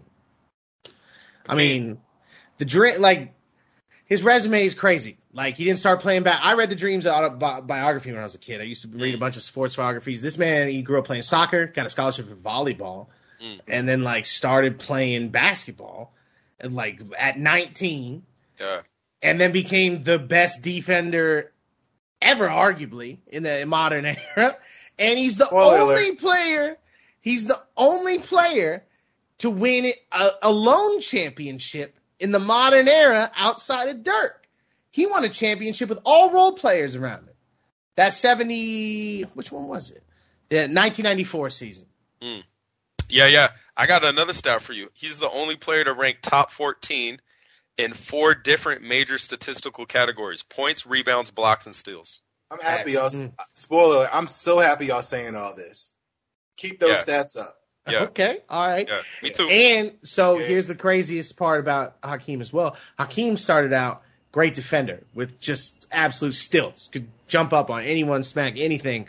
But he was so dedicated to the game, and such a student of the game, that people now, all the youngest guys, go to him for Train with champs on fundamentals. He became the strongest fundamental center in the league during his career as well. So to be to actually teach yourself, that's why I've loved Kobe. It's why I love Yep. those players that learn as their career goes on, getting better and makes Matt. And LeBron's done the same thing. He still couldn't help Dwight though. Well, Dwight, I don't know wasn't if Dwight wanted to be helped. Yeah, I don't think he was working. I bet hard. the first time Dwight farted on him, he was just like, no, no, no, I'm done. That's not what we do here. All right, go ahead, Mel. Just Tell us, tell us why you're angry. Um. Well, no, I'm not going to tell you my spoiler. But no, I mean Hakeem top five, whatever. I'm not going to like. I'm not going to do it to you. My so that was your three or four. That was my uh, Four. Four. All right, my four is Moses, and I think we don't think we don't we don't got to talk about Moses. I, my my biggest reason for Moses is because I felt as though if it wasn't for Moses, talent wouldn't have come to the NBA. Because people forget he's- Oh, right. he started out in the ABA. Yeah, Just because again, that's my other point. Well, wasn't he the first high school player? Absolutely. But then Yep. he got drafted to ABA. Yes, you're right. You're 2000% right. lost out on a lot of money going there. Lost out a lot of money. Um, but again, it wasn't for him, he wouldn't, he brought that talent to the NBA. Again, you remember ABA 1967, 1976. That point again is coming later. I'm saving that for later. But with Moses, you said, you said everything already. I think in the 80s, he was the best center of the 80s. I don't care what nobody said. He was the best center of the 80s. And you can watch the tape because some No, people like, watch the tape. You know what I mean? the tape. Just watch the tape. Like, Kareem nobody- would tell you that. I guarantee if you ask Kareem Abdul-Jabbar, he would tell you the best center of the '80s was Moses. I'm not even going to talk about it. People need to go watch the tape. The stuff Well, that he's Moses talking was about, the only person who could put a body on Kareem in the '80s. Like Kareem, Kareem was a physical dude, but there were like two dudes that like just would absolutely body. a Kareem. physical, monstrous force, as but Mhm. still was gentle, like as as a feather. Like he's amazing. Like I, there's, there's not like, honestly, I really wanted to argue into my top three. I really did. Honestly, I really, really did, but I couldn't do it. But Moses Malone was amazing, and if it wasn't for him, there wouldn't be no talent to NBA. So yeah, love Moses. I'm just gonna stop there. But yeah, Moses is my number four. Dan, who you got? I got Bill Russell. Okay. Bravo. You gotta put him in there. I mean, it's been Yeah. said the championships, five MVPs, twelve All Stars. Who was he playing against? I just told you who Wilt was playing against. Bill's only two years older than uh, Wilt. But the thing about uh, his mentality, him being six nine. See, people don't realize how great of an athlete he was. I think you guys mentioned he was Amazing athlete. Olympian. s- Olympian. Yeah, Um, meddling. yeah. medaling in the. Olympics. Yeah, that's crazy. and we talk about a little bit about off the field, but what he meant to an entire African American people group in a incredibly segregated and racist In town in Boston. Boston, of all You know what I'm saying? Like he was he was so huge in having a voice, um, you know, in that era, and it so just playing in that kind of playing under that kind of scrutiny, under that kind of pressure, and performing, it's like what he did. It's like African Americans could look and be like, wait a second, you can be the greatest at something. And he was the he was the champion. He was the greatest. He was known as the person who, if he's in the finals, he's winning. He's coming through. He And coached the championship also- team he played on. that was Come on. wild. Come on, bro. then he co- and that just shows you how cerebral he Yeah. was. He knew it because you know they they didn't even record uh blocks when he played, Mhm. so we actually don't know how many blocks he had. But some Yep. say he was so smart, he wouldn't block it and send it out of the stands, he would block it and keep it in bounds. To his to, to, so he could sprint to himself too. I've literally I watched the tape you're talking about. He Yeah. had Oh, an yeah. instructional tape where he taught to block with the swooping right side to where your your knee your left knee is already set, ready to go after the ball to move past the def- Yeah. the offensive player. So literally, it was all one swoop. Changed the way the NBA was played. Changed Uh-huh. defense. Just icon.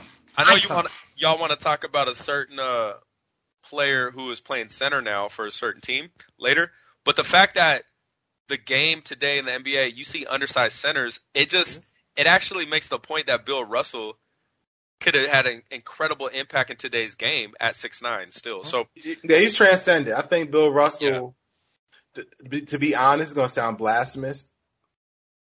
He is slightly more, tra- and again, they're both, I think, transcended. Bill, Bill Russell was Michael Jordan before Bef- Michael Jordan. Before I say what I'm about to say, I want to say both the players I'm going to say they're both transcended in their own ways, in my opinion. They're both transcendent players, not at the levels of the people that I think are higher than them. But I think Transcendent though. What I, but let's, let's well, we, we, we, we talk about transcendent. Transcendent is really people that are equal or greater than in every era. Can we agree with that? Yeah, yeah, yeah. So I would say like Magic Johnson will be equal. Yeah, Maybe, Bird. well, yeah. well, maybe equal than less than than himself. So I'll say Who's Bill your three, Russell- Melvin? Sorry. Who's your four again? Who's my four? Mine Yeah. was the dream. The Dream. My third. So my next three, these top three are interchangeable, I guess, in a sense. Yeah, no, I, I pretty much am there You, too. you, you feel what I'm saying? yeah, But but I'm very adamant about this three. So my third person, this is where the argument's going to begin. Right here, the third one is Kareem Abdul-Jabbar. He Oh, is my wow. number three. You're so disrespectful. wow, Um, So just tell us who you have in front of him first. Just to maybe make. well, you already know the. I'm not going to tell you the names. You already know the two. And just say it. Shaq and who? Jack and King. Jack, Shaq and King. Jack and Oh, Dream. okay, now it's so. Oh my god, it's I so kinda like- I, disrespectful. I, I have the Kinda reasons written down. But I I'm, like I'm gonna it. let you. I'm gonna let y'all cook. I like it when I first heard it, but then when I think about the legendary Kareem Abdul-Jabbar, because we talk about all these things about Bill Russell being like unop- like so important for African Americans and like doing this in a time period. The thing that I feel like Kareem was unapologetically himself. He, The reason why Kareem's legacy is tarnished is he had a bad relationship with the media because he didn't care how he looked to the media. Yeah. Like he he stood up for politics. He stood up for like how players were treated in game. He fought for equality, like actual personal rights. Like, and if we're talking about being an icon, like literally, Kareem was in a Bruce Lee movie. Like the of Death, circles you have to run Yeah. in. I hear be- a lot of non. One second. I'm just building the legacy. I'm just Gotcha. building the legacy. Gotcha. This the man has scored more points than anyone else. He has the most iconic Not for long, shot. yeah. He had his own shot. His own shot. So the, there's the dream Sky shake, and then there's the sky hook. There's two, and two of those players are in the top three. So that that we can match with Hakeem. Yeah, yeah, And Hakeem was very important. Now Kareem was like a child, like an adult playing against children early on in his career because he was that athletic, more athletic than other people. Oh yeah. Six championships, bro. Like, come on. yeah. Like, In, in the '80s, right? In the '80s, right? With Magic. Mm-hmm. Yeah, yeah, yeah, yeah. You got five out there. Well, no, yeah, he he still won one in Milwaukee, the only one before Giannis. he did. Oh yeah, and I, I'm gonna get to my point, but I'm gonna let Ben cook. We, we, I know All Ben right, wanna say yo, something. tell him something, bro. Tell him something I haven't said yet. Like, explain why this man's wrong. Well, I don't know where Ben's at, but Dan has a um thought on this, and uh, Yeah, you called him you called him Ben, bro. Come on. because Ben Wallace, you know, Ben Wallace is no, but I would just say this. I got, I'll say three, two, one. I got Hakeem Olajuwon number Uh-huh. three. I got Shaq number two, and I got Kareem number one. I Now, got I got Kareem and Shaq right there. so I like me, this. me and you got the same three. Okay. Yeah, me and you got the same three. Who are your three? Woody? Uh, Hakeem, Shaq, and uh, Kareem. Yeah, Oh, so yeah, we all got the same three. Yeah, we got the same three. but different orders. Mhm. And, Yeah. my, and my three was Kareem. But and here's my. And let me tell you my reasons first. Y'all can t- okay, combat all it. right. Tell us. Tell Y'all, us. y'all can bat this.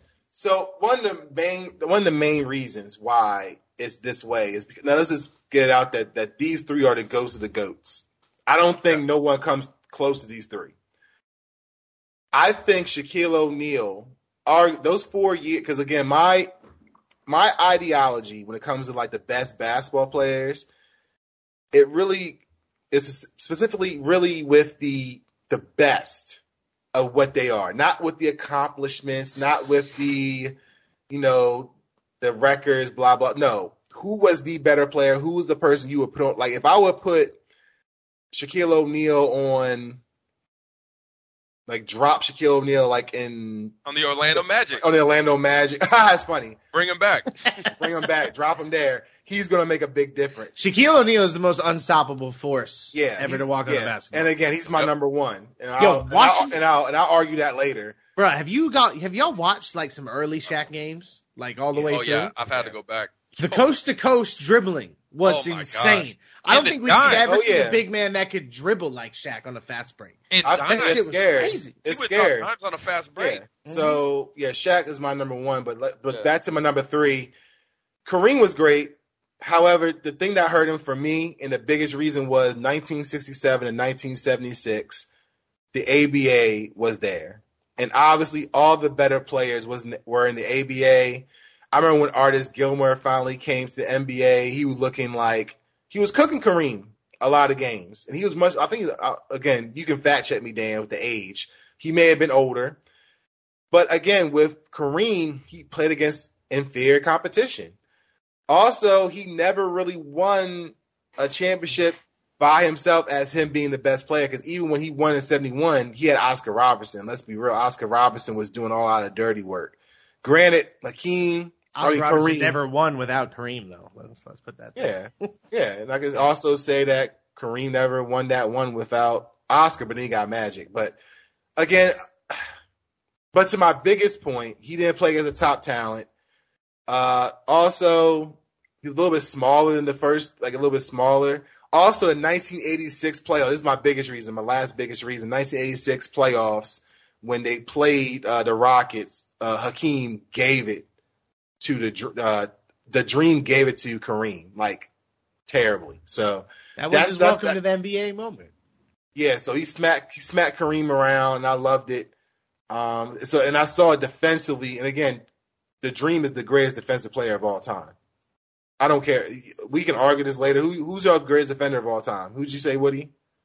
Um, I mean, if we're talking about just straight dominance, I think Kareem was the best defensive center of all time. The Dream's the, be- the the greatest center of all time. You got to argue. But if if we're talking about like a three four year run, not longevity, Ben Wallace. There's no one better defending Ben Wallace. Ben Wallace Okay. is the only person that can shut Shaq. Okay.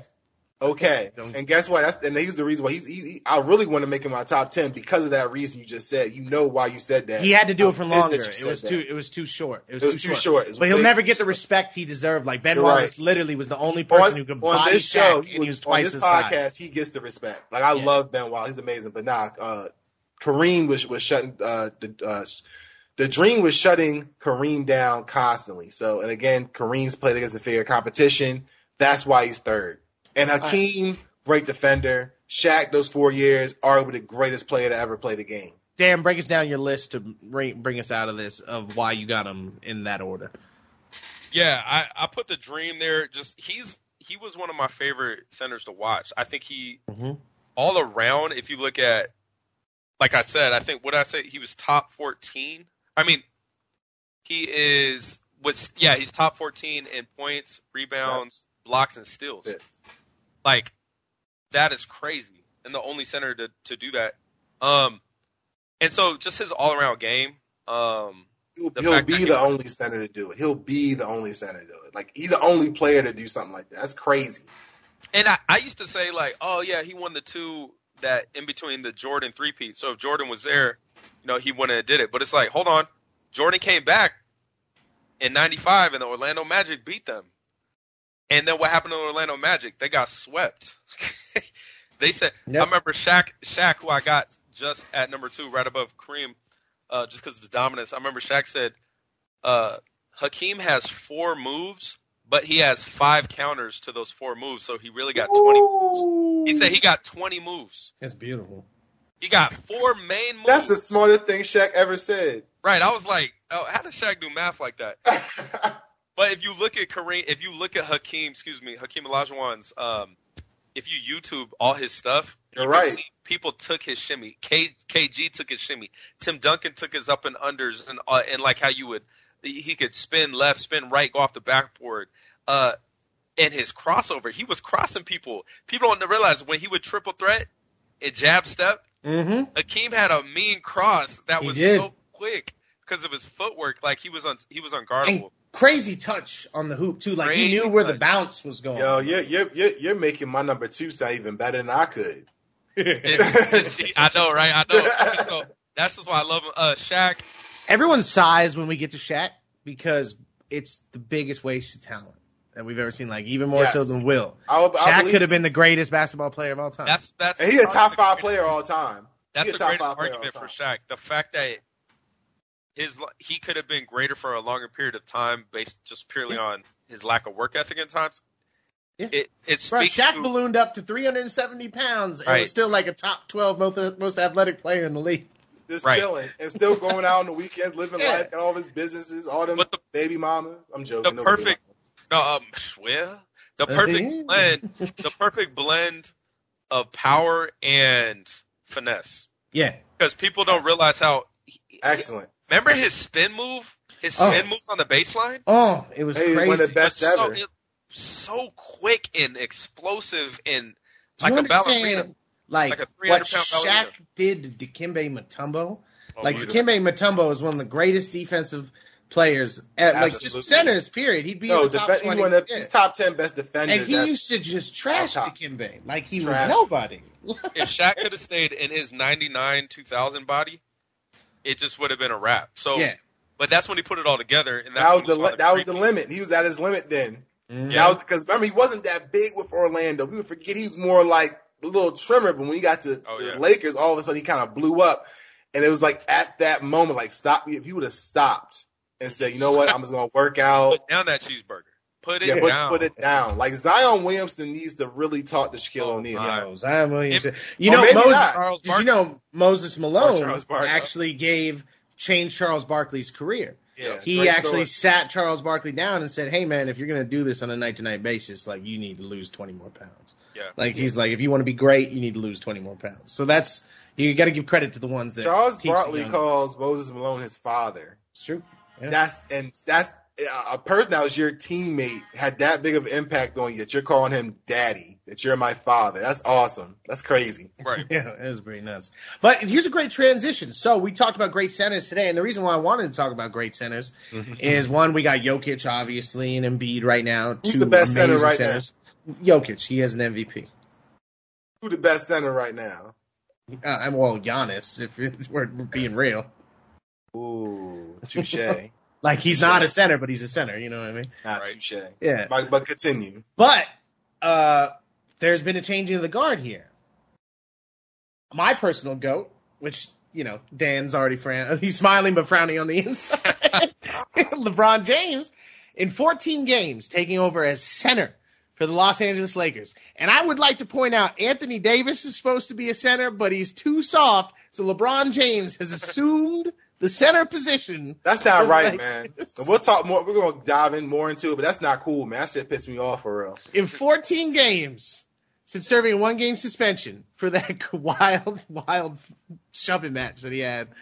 Uh, 30.7 points, 9.3 rebounds, six and a half assists, one and a half steals, and one and 1.4 blocks a game. What the hell, man? He's 19 season, man. Insane. He's looking like he can play another five years as the best center in the NBA. Yo, this is this is LeBron's Wizards life. This is this is LeBron's Wizards time. Let's compare Wizards time. it's better than the Wizards' time. Come on. no, that's my I point. still remember Jordan No, getting but hung in the All Star game. It was that's like, oh, my it's just not the point. same anymore. like like this is LeBron's Wizards time. Meaning like this is like twilight of his career. That's what I'm saying. yeah, but Like, he can still win a championship though. That's the That's thank you. That's what I'm saying. Thank thank you. Well, that's what I'm that's what I'm trying to say, man. This dude Jordan, on his in his Wizards time, like Jordan's Wizards time, we saw he was getting hung. He was like let people people were like let, during that time, if you remember, people were just in awe of him. Only person that went out was Kobe. Everybody was like, oh, you know, uh, whatever. Keep, I'm sorry. Continue. That's You true, know. but that that's Yeah. I just I like we're not. Is this something we see LeBron go with for the rest of his career?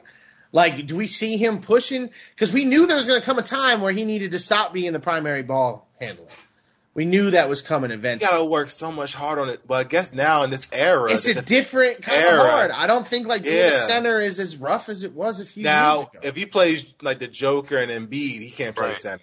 Right. But everybody, but everybody else, yeah, because they're not giving the ball a lot, so he can actually rest a lot more and kind of play the midfield, which is what he's doing now. Now the worst part, as you saw, like even last night, they're out rebounded by 28. They're Yeah. out rebounded by 20. They, they still won, Right. but they're out rebounded by 28, and that's going to be an issue. And LeBron is not his as athletic as he was in his past, you know, past life, you know, to get those rebounds. And again, Dwight Howard needs to step up too, but he's Uh, such a liability. He's Dwight's such a good. lot. He looks like a liability though. They should have kept JaVale McGee, and I can't believe I'm saying that out loud. No, JaVale I- McGee's having I- an incredible year down in Yeah. Phoenix. Right. Yeah. Yeah, they, they, they, again, the Lakers did a horrible job in the free agency, did a horrible job in the offseason. It's all, it's all Pelinka's fault. I will, we can bring up DeMar DeRozan for the millionth time on this no, podcast. that's later. No, that's later. Well, we can talk Well, about I mean, it now. nah, yeah, we might as well bring him now. Back to back buzzer beaters. DeMar Yeah. living his best life out there in Chicago. Could have had him for half the price. Tail of two teams, man. We could have had DeMar and Oh, Russ. crazy. Kept a y'all, draft y'all, y'all literally could have had Buddy Hield, DeRozan, Bonzo. and Caruso. Don't remind me. Wow, wow. And I'm, I'm saying still- y'all as if I'm not a LeBron stan. And he's rocking yes. the shirt. He's rocking I'm the still shirt. rocking the LA shirt. I'm out here. Respect, respect. What Listen What do you think about LeBron transitioning to center? Like, do you, do you do you think it's sustainable, or do you think he stays in the point forward position? Offensively, it's sustainable, but it's a gimmick because, like Yeah. Melvin said, if he's playing against Jokic, Joel Embiid, Push comes to shove. it he gonna start wearing down, and that's the thing. Like you can't guard them dudes. It's a the thing about it is they have to, but on the flip side, which makes it fun, on the offensive side, they got to guard him. Makes it real fun. So well, they could go. To, they could do like death lineups, like uh Yeah. what Golden State did, but on a much higher level. Yeah. Exactly. So it's fun. I don't know if it's sustainable. I don't know if it's going to be, if it's going to translate to winning basketball because, like you said, he's been playing 13 games at that, And, they they're, they're splitting like- 500 during Right. that. so it's like, I mean, but these last two games they won, you notice that LeBron is purposefully not giving the ball to Westbrook. The Westbrook. it's true. it's- Like you, I've seen plays. I that think I'm we've like, crossed over. Yeah, I thought it was going to happen week two. Yeah. Like, Oh, he, well- gonna give some, he was going to give him some like, uh, And uh, that shows how much he respects Westbrook because Yeah. we've seen LeBron when he makes a decision of Yeah. writing someone off on his team, like, oh, okay, I know I can't trust you But he anymore. flips the switch. Yeah. If And he uh, he the swi- and he the flip is switched. Russ is Russ is coming to the realization like, oh no, But I love LeBron, like, because the, the, the, the game's been revolutionized with these, like, big men that can do things on the outside. yeah. And so when you see Le- LeBron in it, it's so fun. Because you're Yeah, like, so wait, fun. Who is his power forward? And you're like, uh, I don't know. Who is, who's been the power forward right now? it don't even Um, matter. They're yeah. like really just like They they've been playing a lot of go- smaller lineups. They play like forwards. forwards, small. forwards and guards with them. yeah. it's Horton all and- guards. Horton Tucker Horton, has been Horton, running probably- some Horton, power forward, Horton yeah. Horton before they refuse to start Carmelo. I think that's hilarious. Right. Like they refuse. I think it's funny because I think like maybe you could start him and then maybe stagger him in Russ's minutes. Ooh. That's what I think they should do. But however, because Russ ain't passing the Melo. If you notice, Russ really don't be passing the Melo like that. And when he does pass the Melo, it's like usually a last resort kind of pass, right. which is usually Russ. Speaking of Melo, Yes, I was watching. I've been watching Sons of Anarchy when I had COVID. I just started watching for the first time since I watched it in college. Carmelo was one of the extras. He was one of the gangsters in the Black Gang on Sons of Anarchy. So I'm watching. All of a sudden, serious? Melo comes in. He's like, "Sir, they brought in the package." I was like, "Hey, it's Carmelo." Melo out there trying to get That's, on. Melo's- that's why he ain't get no championships. Yeah. Yeah. That, That 'cause was I know he about was that was young. around the time of Fedora Melo. You remember Fedora Melo? Yeah, was- man. used to Was he with the Knicks then? He Yeah, that was when he probably, was with the probably first got to the Knicks. yeah. hey, guess who had power? Who started at power forward for the Lakers last game against the T Wolves? Stanley Johnson. Johnson, yeah, Stanley Johnson did That tells you all you need to He's know been playing about great, what man. All you need doing to know. historically right now. because he's definitely Yes. a, a, a, a three or a two. Mhm. Definitely. He's six six. It's crazy. Definitely. That's wild. All right, so to close this out before we turn in our hip hop homework, I know this has been a la- long one, Dan. I thank you for sticking with us. We've just been having such a good Fun, time that having you on, and uh, we we definitely love to have you back on in the future. But uh, Ja Morant, Oh, here we go. yo, I'm a, Kong. I, so there there are games that stick out that are iconic to me, to where it's like a changing of the guard. Like this is where, like when Iverson crossed Jordan, Mm. that began the Iverson era. I know what I know what you're about to say too. I know exactly what you're about to say. When Ja took it to the Lakers the other night, Yeah. Ja Morant is like a top five NBA player now. He's top three point guard. Bro, bro. What he does for his team. We're talking about like value. Yeah. Tell me who's more tell me who's more. Steph Curry. Okay? That's one. Maybe even Chris Paul. No, He doesn't play enough minutes now. Jokic, Yeah. All right, that's two. Giannis, three. LeBron. I mean, he he took it to LeBron though. But be but I'm saying, though. what did LeBron? LeBron still drop 43 and 14? He did, but at the end of the day, Youngin took the dough. Or no, he dropped 37 and 13 and seven assists. My bad. That was the next yeah, game. which is My point insane. is- No, Ja's insane. The, uh, Melvin, you don't know this. I I had John in my keeper league the last two years, His fantasy basketball Mm. team, we didn't keep him. and I was like, I was like, I'm I love Ja Morant so much, but I'm just gonna go ahead and keep Nikola Jokic and Bam Adebayo. Love Bam. And I, I, love Bam. Bam. I love Bam, but I didn't keep John, and it's broken my heart, and I haven't been able to watch his games this year as much. Bro, I don't blame When you. I went back, I went back and watched the game against LA. I forgot. I forgot who was guarding him though. Russell Westbrook was guarding. him. Yeah, which which Russ- is no nobody was guarding him. And He got spoiler open alert, I've been telling people for years that he's the worst guard superstar in the league. He can't guard anybody, man. He's He plays he plays an angry bad defense, which makes you think he's playing good defense because he's out there scowling and Right. like running around. But his positioning is worse than anyone I've ever seen. In the And by the way, I, I would pick Kyrie over um Ja. well, yeah, that's stupid. I would, I, have never said that that's stupid to you before, but that's just stupid. I would too. You're crazy. What, wh- where is he won by himself? I'm just going by who's better. But where Yeah. has he won by himself?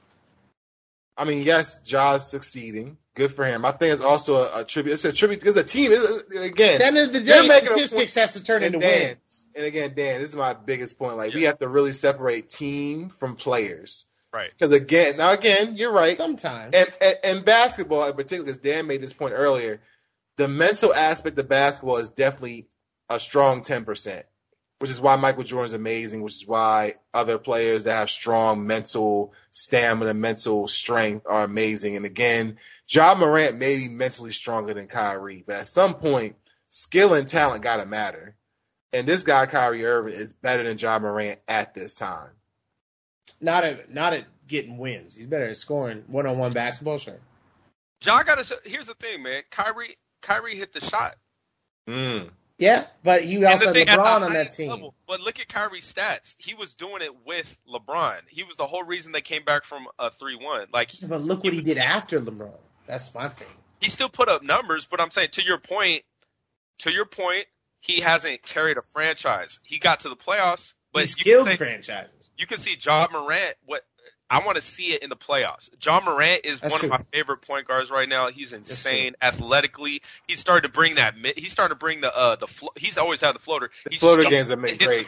He's he's he's taken not too many three pointers, just enough to make people respect him, so they have to come out on the line. Like Right. he's he's he's growing so much as a young point guard. It's amazing. So again, to be honest, and again, I, I may have been kind of maybe too much pushback on Ja Morant. He's definitely a top five point guard right now, but I'm definitely picking Chris Paul. I'm definitely picking Trae Young, and I'm definitely picking You're whoa whoa whoa whoa. You're picking Trae Young. You're picking Trae Young over Ja Morant definitely, this year. yeah, and this year, yeah. Like he had a crazy run last year, but you understand that the free throws have like just absolutely taken away a point, a chunk of Trae's game, right? Have you watched him this season? Yeah, he's been balling, but he's not getting dubs. And I and I Too much concentration on stats here and not dubs. Like, um, that's a good point. But again, let's get back to the team. He has a Dillon Brooks. He has a Jaren Jackson. He has a, he, like, he has a Bro, he has he a has, good the Hawks team. are loaded. What are you talking about? Come on, man. Bro, Harden. Their And, and, and they were and they were sick. Wait, wait. Who's the Hawks' second best player? Major uh, Collins, Uh, I'd say Hunter. Maybe Hey, Hunter, But maybe that, that Hunter. our point. That Yeah. proves our point. The Hawks aren't as like great as you think they are. Yeah, and Trae Young is, is the maestro doing his thing, passing the ball. I would take Trae. I'd still rather have Ja, and it's not I would have. I'd rather have Ja. I would just say the Hawks ain't like that. no, I but would Ja, say Ja actually has good talent around him right now. I mean, Ja is catching uh, windmill alley oops. Yeah, Ja, ja is game. Ja is so much Steve Francis in his game. Like it's it's it's, it's No, wild. he, he- he's like a Steve Francis. But in real talk, he about he about to be what Derrick Rose wish he was. That's that's that's what he, that's what's about to happen. Yo, yo, Ja Morant, Hey, nice, knock on yo. wood. Can we knock on wood? Yeah. Knock on Ja wood. Morant plays. Because his athleticism is crazy. Athletic, But his floater game's better. I think he passes better than Derrick Rose too. So if anything, Yeah. I think it's maybe might be a Derrick Rose part two. Don't get me wrong, Ja Morant's amazing. He has the. I still pick Trae over him though. That's Go ahead. wild. That's yeah. All right, That'll so that's for that top top ten point guard later down the road. That's uh, it's going to be a got crazy it, too. battle though in the next coming Oh, years. oh yeah, oh yeah. like Oh, John Trae for that point guard position. Oh yeah, gonna be oh fun. yeah. All right, so that's the, that's our Ja Morant talk. Let's transition here to the end. Uh, Dan, we're here in the home stretch here. Thanks for sticking with us. We usually interview each guest, and we we all we talk a lot about hip hop on this show. So Melvin has this little survey that his girl gave him once that we've been we've been doing Nice. each guest. So go ahead and hit him with the questions. Yeah, man, that's her input to the show. That's like her, you know, adage or whatever. So I have five questions for you. So about about hip hop or your artist. Matter of fact, it's not keep it, whoever your favorite artist is. So who is your favorite hip hop artist? Of all time, Yeah, your personal. favorite. You don't think who's the best? Yeah. That's coming later. But who's your Yeah. favorite? easy. Tupac Amaru Shakur, Best. Love it. easy. Love it. No, I ain't gonna say nothing else too. I think he's he's, he's Mount Rushmore. When we talk about basketball, we talk about transcendent players, transcendent artists. I still listen to Seven Day Theory. I still listen to Makaveli. Mm. Love Tupac. He is a legend. I ain't gonna. I'm not gonna say. You got something to say, Woody? Nothing else to say. No, I mean I agree Yeah. 100 percent with everything you Yeah. said. Like keep Not your much- head up. Yeah, Mount Rushmore.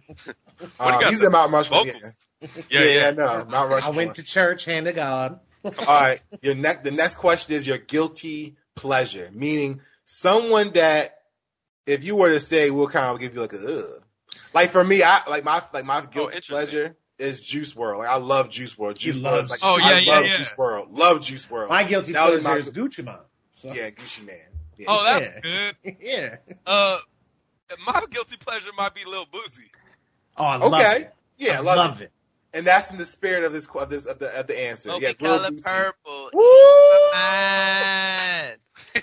You gotta look that up, Woody. Uh, no, Bruh, my favorite Jam. Boosie, Boosie Webbie joint. I'm too smooth off Webbie's album. Mm. I'm Oh, there you too go. smooth. You can't do it like There this. go. You ain't Jewish like this. I'm you ain't down, foolish wipe like this. Uh, wipe down, down, wipe wipe me down. Uh, I'm I'm down. down. D-A-Z-A-Z. Yes. Yeah, Lil Right Boosie. now. Yes, the boot yo. freestyle from Boosie's one of my favorite freestyles I found on LimeWire back in the day. Yo. Yo, he gets dope you, he gets status. you hyped. That, He that, does, that- yeah. Says some wild ignorant stuff now. Wild stuff. Oh, and, he and he's an icon right now. I got Yeah. fam out in Louisiana, so yeah, he he held it down. Heck Mhm. yeah. Last three questions Okay. are your opinion, but also factual opinion of who is one who's the most underrated artist. Like for me, I picked Lupe Fiasco as an under like my most underrated artist of all time. Hmm. Of like all time. Who will be your most underrated artist of all time? time? didn't get enough respect. Enough, res- enough respect. Not enough respect. But do they get respect in hip hop head circles? Are you saying they don't get respect at the like? mainstream. For public mainstream. mainstream. Yeah, main, mainstream. Yeah. Exactly. Then I would say Black Thought. Mm, I think that's the goat Thank answer. you. He's Thank getting a lot of goat answers right. I'm very impressed. Bro, least amount of respect for the best lyrics. Yeah. Very impressed right He's now. on every lyricist top five. This- Every I- single like one. I am actually speechless. I have like no rebuttals to nothing. No, there's I no, lo- I love- I can't even argue. He's with like I really I love every pick so far. I've listened as I've gotten older. I've listened to the Roots albums way Yes, more, yes. and every time they just like it's the most slept on discography of Yeah. amazing Well said. music. It's Because- amazing music. You know, Questlove was like boys with Miles Davis. That's who he was like tutored Well, by as a kid. In It, it, he used to makes just go jam. sense because when you hear the production and like Thank Questlove God. on the drums and how they bring in, they infuse like so much sound into their music, and then What you they put the do- with it. It's like What they do is the greatest jazz hip hop track fusion of all time. Never do what they do. What Oh, they And do. not to transition terribly, but I'll, I would also argue maybe Kendrick Lamar. But that's a whole other Yeah, argument another with day. Thundercat. Jazz- oh, yeah, yeah. With jazz, get jazz, okay. 100%. But- oh yeah, There's, But that's another discussion for another Another, time. another, another time. Okay. we know the- about Kendrick. So we have the most overrated artist. This is the final one. No, no, we got one more after that. Oh, we got one more. Than that. All right. This is tough. The Come on. most overrated artist. I hate. Yeah, to- throw some shade, bro. Oh, and my and mine was Eminem. Oh no, man! You I that's don't- don't get me so But no, but no, so that's- disrespectful, bro. that's not a um. Oh, We don't, we don't have to get into that. This now. man out here sucking Eminem. off Juice WRLD and telling me that Eminem's overrated. Eminem loves Juice Sorry, WRLD bro. though. Eminem loves. I, I Juice bet he WRLD. does. Greatness Eminem, respects all, greatness. Eminem was on his last album talk, um, talking about how a, a tragedy it was to lose Juice WRLD. But who is your most overrated? And by the way, he's still in my top twelve. It's still Eminem. Eminem top twelve. That's crazy, man. Oh, overrated. Eight Mile, bro. This is tough, Who's man. Overrated. Eight Miles overrated now. Overrated, The- yeah. One of the greatest scenes in cinematic history, the battle rap where he Ether's himself. Yeah, it's all right. Crazy, dude. Damn, I I'm actually stumped right now because most of the people that are shit rappers, I'm like, you're just a shit rapper, and I can't even like Real go there and be like, you're. I, I'm like you're appro- appropriately rated by me. Yeah. Your shit. So I'm trying to think of a. No, I- we it- had we had someone say Future. Mm, but he's a legend in Atlanta. Don't say that. Yeah, I mean, He's I a love the dude in who Atlanta, said yeah. it, but I don't but agree to with your it point personally. in terms of like bars, right? Like you could put Future in there. You could Yeah. put um. NBA YoungBoy. I was just thinking NBA YoungBoy, dude. Yeah. I don't I even know who that is. It's it, bro. He's, He's one the of biggest dudes- rapper in the world. He, the has biggest- got like no, he's not the biggest. He's not. The He's biggest. probably I- I- like- Lil Baby's bigger than NBA YoungBoy. Ah, we get that's another argument. I think I think Lil Baby's a little overrated, honestly. Right. Ooh. That's I'd rather good- have like YB. That's a good one, Wood. Wood. That's actually a good one, but I think Lil Baby's one of the best ones out today. But that says a lot about today. But it- but Yeah. no. But it's about his overrated. Who'd he say? He said, uh, "Oh no, he can't. Just, he's stumped. Yeah, he stumped, Yeah. right? He don't want to throw no shade, and I understand. No, I understand. All right, I All feel right. Ooh. Future's Future's a vibe, but if we're talking bar It's a vibe, bar, but it's not a lyric. One hundred percent. He is. Like, and I legend can see Atlanta. where the school of hip hop you're coming through yeah. with Black Thought. I would, it, like, I get why you don't get the future. All right, but so we had Last some hip hop homework. Dan. Oh yeah, last question. Sorry. Last question is to just a bar? go. Okay. Is that what you said? That's your last Nah, question? No, nah, nah. Oh, you- last you, got a hot fifteen though. I got a hot okay. Hot fifteen. Nah, nah. The goat. Your goat. Who's the greatest rapper of all time? Mine's Wayne. Wayne, really? Yeah. Okay. I mean, I get it. I get it. This is No, funny you get it. You get it. But I can. But again, the my top greatest five rapper of all time is, Tupac is probably. uh, it, it. It's always been Tupac because he was my favorite. But actually, the one you made me think about it, and when I heard the disrespect come out your mouth, it's actually Eminem. Woo! Thank you. Thank you. I'm the bridge between the gaps, Melvin. I'm half white, Thank half you. black. I got nothing but spit facts. Bro, I've tried to I've tried to tell Melvin that Slim Shady LP, Marshall Mathers, wibbly, whoosh, shush. Eminem Oh, show, Crazy. even Encore, no skippables. No Oh. skippables. You- the fun thing about Eminem is like he's hard to Put even in box. Yeah. Well, we, like you know, like Tupac, I could be like, I'm up early in the morning, breath stinking as I'm yawning. Just another sunny day in California. I got my mind focused on some papers while I'm to sex the capers. Got to holler to them hoochies last night to try to rape us. Where the rap lyrics take us. Boss room all in Vegas. I'm a boss play. Like Pac is like so smooth and you could just flow with him. hmm But like, Eminem's trying to rhyme orange with orange. Like, yeah, in He raps off beat too. His, skill not, and not on Slim Shady LP, he doesn't. You shut your mouth, but he's so diverse. He's so versatile in what Yeah. he can do, and he can make he can make stories out of lyrics that you're like, how is this? How is Bruh, he Have you listened to Guilty Conscience? He wrote Great Dre's song. verse too. He wrote Dre's so verse many- too. he has so many of them that that do that. Like the now I hear what you're saying about Wayne because in terms of like like um punchlines and bars and metaphors track. and similes, this dude is like Picasso. Like he's just like he puts abstract stuff like blow, blow, and he changed the game. I love Wayne. But Eminem in terms of like the greatest lyricist, rapper, in terms of like Yo, Lil Wayne's Lil Wayne's goat is Eminem. yeah, in, ter- in, in terms of That's even what- mainstream hits, He said that to of- Eminem, right? Yeah. Yeah, I got- know. I saw the episode. yeah. Of course they're gonna say it. And then Eminem like this. Nah, man, I can't. I, I can never follow Wayne. Eminem like Eminem. I can never follow Wayne. I'm like they both just sucked each other's penises on on live tele. Like it was crazy. So I can't trust anything they say. By the way, Eminem, even though he's in my 11, 12 range, I can probably argue it's my top top ten. Amazing rapper. Classic Marshall Mathers, classic Slim Shady, classic Encore. Classic was actually Relapse. Relapse was a classic Right. nobody talks about. Recovery was some shit. Everything else is eh. He raps off beat constantly. And now you he look- does. His other and then- stuff he did. And then when you look, listen to back at his old like albums, eh, not not Marshall Mathers, not Slim Shady. Encore, however, you Eminem listen show back was to it. classic too. Eminem show is cool, but Encore, when people say, "Oh, Encore's a great album," go back and listen to it. Did not age that well, I feel like it aged well as a party album, but not as like a hip hop record. Sure. and he don't make sense. And like I said, he be rapping all. And again, I, I hate saying this stuff, Dan. I really do, just because he is a legend, and because especially to to this the white culture and, and the impact he had, the way he was demolished. the people- He We did kill. we don't Jay-Z. have culture, Melvin. Oh, and by the way, I actually uh, you're, you're, another debate. I actually love Mac Miller. My oh, favorite yeah. white rapper is actually Mac Miller. take. Yeah, he's That's he's a hot good. take. He's not I better than bars. Eminem, but I love Mac. No, no, no. I I mean, bars, I'm, though. I'm, I'm not going to argue that, but I'm saying that as far as albums and making like music that you want to listen to and feel and has empathy and has actual like motivation and like real soul. I think Mac Miller's more soulful than Eminem. Eminem is just a lyrical, maniacal, no, uh, all the words he uses, genius. He's amazing. I think Eminem, again, I think people will take what I'm saying like I'm dissing Eminem. No, Eminem's a great rapper. I listen. To, I love Kim. Kim's, you, you know, Wood. Kim's one of my favorite Stop psychotic people songs. you like that song. Love Kim. That psychotic song. We talking about killing. I thought, it was, and again, but I'm, I'm proving y'all point. I thought like how he, the image of his words, and me listening to a story. I'm like, I'm like, oh, I'm listening to a horror movie right now. I'm watching. Yeah, a horror no, that's movie. what's cool about it. Matter of fact, we go back to the basketball. Now we're gonna tie it all again again.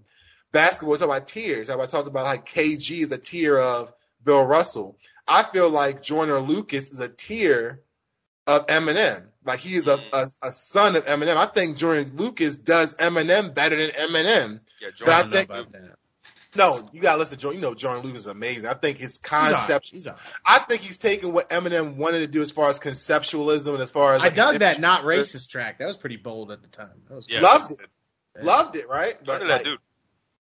Loved, They had I a loved- good they had a good track together too off Eminem's other album. Yes, they did. Yeah. Eminem murked that song, by the way. I, I, I'm not proving my point right now. So, let, so let's close it out. the murked that song. Let's close it out with some hip hop homework. So we assigned this a couple episodes ago. I know we're running long table. We're just having so much fun, and it's the first time we tried this list thing out. So we'll, we'll get it a little quicker next time. Yeah, definitely gonna get. But let's talk about um, Method Man and Redman. So me, and Mel, uh, I've always been a huge Method Man fan. I've listened to all of his solo albums multiple times. Followed his just career very I watch anything he's in. And I've always enjoyed Redman, but I've never done like a deep dive into his discography. So I listened to a bunch of Redman over the past couple weeks. And he's I've seen them live twice here in LA. Mm. I'm so jealous. I've also seen Black Star live twice here in LA. Jealous. Like when I tell you they are on the lyrical level of Black Star wow. live rapping, like they're that good. It's not just a show of like two dudes from How High who were funny and like good showmen. No, no, no. These dudes are MC assassins. Oh, like the like the word, the wordplay live, like you understand every single word they're saying, standing out over the beat. Like they ride it, like it's just the rhythm is there. No one rides a beat harder than Redman. And this is what I said to Melvin earlier. Redman is cocaine and Method Man is weed. Redman, oh, That Oh, was I love beautiful, man. That was yo, beautiful. That was beautiful. I got an it's like a punching bag. Please. Oh, well, punching bag. You, you, this is perfect segue. So when you were asking me this question, I, I thought about it I, and I listened to a couple more songs. I was like, if there's four basic punches in boxing, right? You got the jab, the cross, the hook, and the uppercut, right? When mm-hmm. I listen to Method Man flow, it's like he throws jabs and hooks. Jabs. Yes. Yes. Like he set you up. He's like ba ba ba ba ba ba ba ba whoop, and then smooth it with the hook, Mm, right? Like perfect. like like uh, Joe Frazier. But then you listening to Redman, like you said, the cocaine version. He he hitting you with like he bobbing it cross across the jaw. He bobbing it uppercut. It's like every bar is like a cross or an uppercut where you're just like getting hitting repeatedly and you can't do nothing about it. It's the power strikes. also and it's like- surprising haymakers, man. Because That's mm, that's that Starsky and Hutch, as they call them themselves, of like It's the crazy. flow. It's the flow between them. They're seamless, and they've been doing it for three decades. And I went back and I, I didn't even know they did the Verzuz uh, like eight Yeah, months ago, and awesome. they did a live concert version to what you're saying, Woody, it wasn't even a Verzuz, yo. I watched Right. that joint. It was like it was a straight like concert. with DJ was- Scratch. Oh my god, it was. And I I, just would got pay in money for it. I got in such a good mood. I was like, let me put on my jean jacket when I go to Best Buy. Normally, I would have put on the hoodie and the the University of Idaho ripped sweatpants. Got to- a hole in the out the groin, and. I don't even Yeah. care. I just walk around like, "What's good?" I was like, "Let me get dressed. Let me get. Let me bob and weave. I want to saw my homie real quick." I was like, "Yo, these guys get me hype, man, and they just have so much fun." And So much fun. It's like it's like an old school comedy routine while Yeah. rapping. It's crazy. They're Like, and they're both. To, it brings like I think they capture the core of like a hip hop duo or group or cipher even because they just constantly want to one up each other. It's like, Yes. yo, I rap this, I'm gonna kick it up here. I rap this, you're gonna get the answer. You got to answer, and it just keeps tightening. It's so good. actually my favorite rapper of all time, Tupac. On the um, All Eyez on Me soundtrack, I actually first heard Method Man and Redman. That's wild. And they- they combined when they did a cipher version with Tupac called "Got My Mind Made Up." Go listen to that track. I heard it. No, got my. Well, no, that's. I was no. actually. That goes into my next point. It's one of the weirdest So things I've I've I've found while This is like going one of through. my favorite episodes right now. that one, one of the weirdest not. things I found while going through their discographies Yeah. is they hopped on all the pos. Po, how do you say it? Post posthumous. Po, posthumous. Posthumous. Yeah, posthumous albums. They hopped on Pac's. They Yes. hopped on both the Biggies.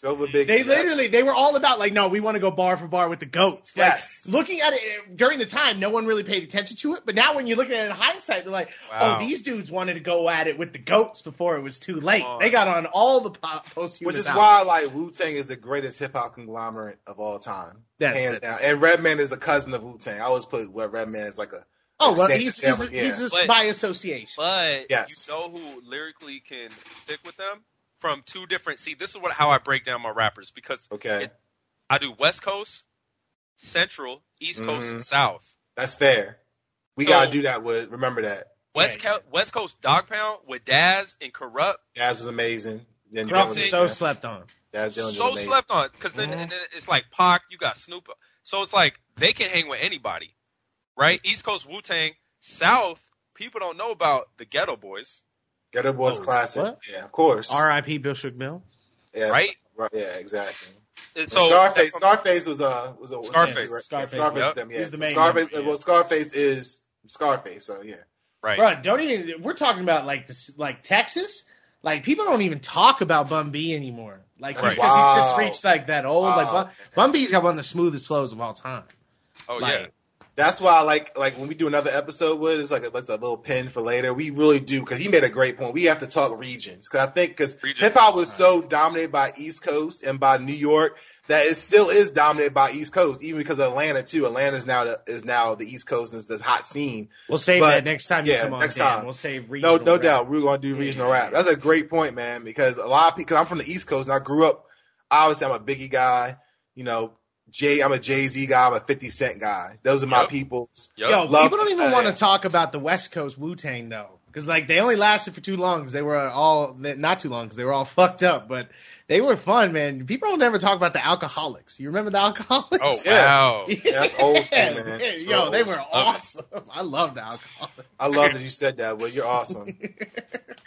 But yeah, so at the end of the day, with Redman and That's Method. Man, th- we came to on a beat, just straight drums, bass, and that cymbal. It's Redman yeah. all day. No Yeah, one, yeah, it's yeah. literally, it's like a master boxer just Yeah. tagging you up. You can't touch and, him. and, and lyrically, I think he's better than Meth. No offense to Meth. but Method Man catches So a vibe like no other rapper. His flow, yeah, Bro, his, his, flow, it, it's it's universal. delivery. Mhm. Like the best track by far out of all of them, he was able to vibe with Lauryn Hill. Things they say. Yeah, you remember that track? Like my joints are on proactive, they just don't bump. Like, even the Ma- even the Ma- even the Mary J joint. yep. you're Classic. But I Classic. but but Dan, I made it simpler for me. Like he, he actually made great points for me. I made it like who for me, the best album was who was what was it Tical was it Tical or was it Muddy Waters? And for me, Tical was a better album from Method Man. Oh, So that's Cal why- Hal. Cal, yeah. Which I mm-hmm. heard actually means take in considerations something. Like it sta- I actually found that actually stands for something. I never knew that. Look that up, Wood. Later. Uh, one one quick story I have for Method Man Yeah. and Redman. When I went and saw them in their concert, like it's not an act with Redman. Like Redman's like No. straight straight Jersey hood, like like that. What you saw on Cribs, like is what you get. you saw Bro, his Cribs? after their concert, after their concert, he hops on the mic. He goes, "Hey yo, hey yo, I'm selling."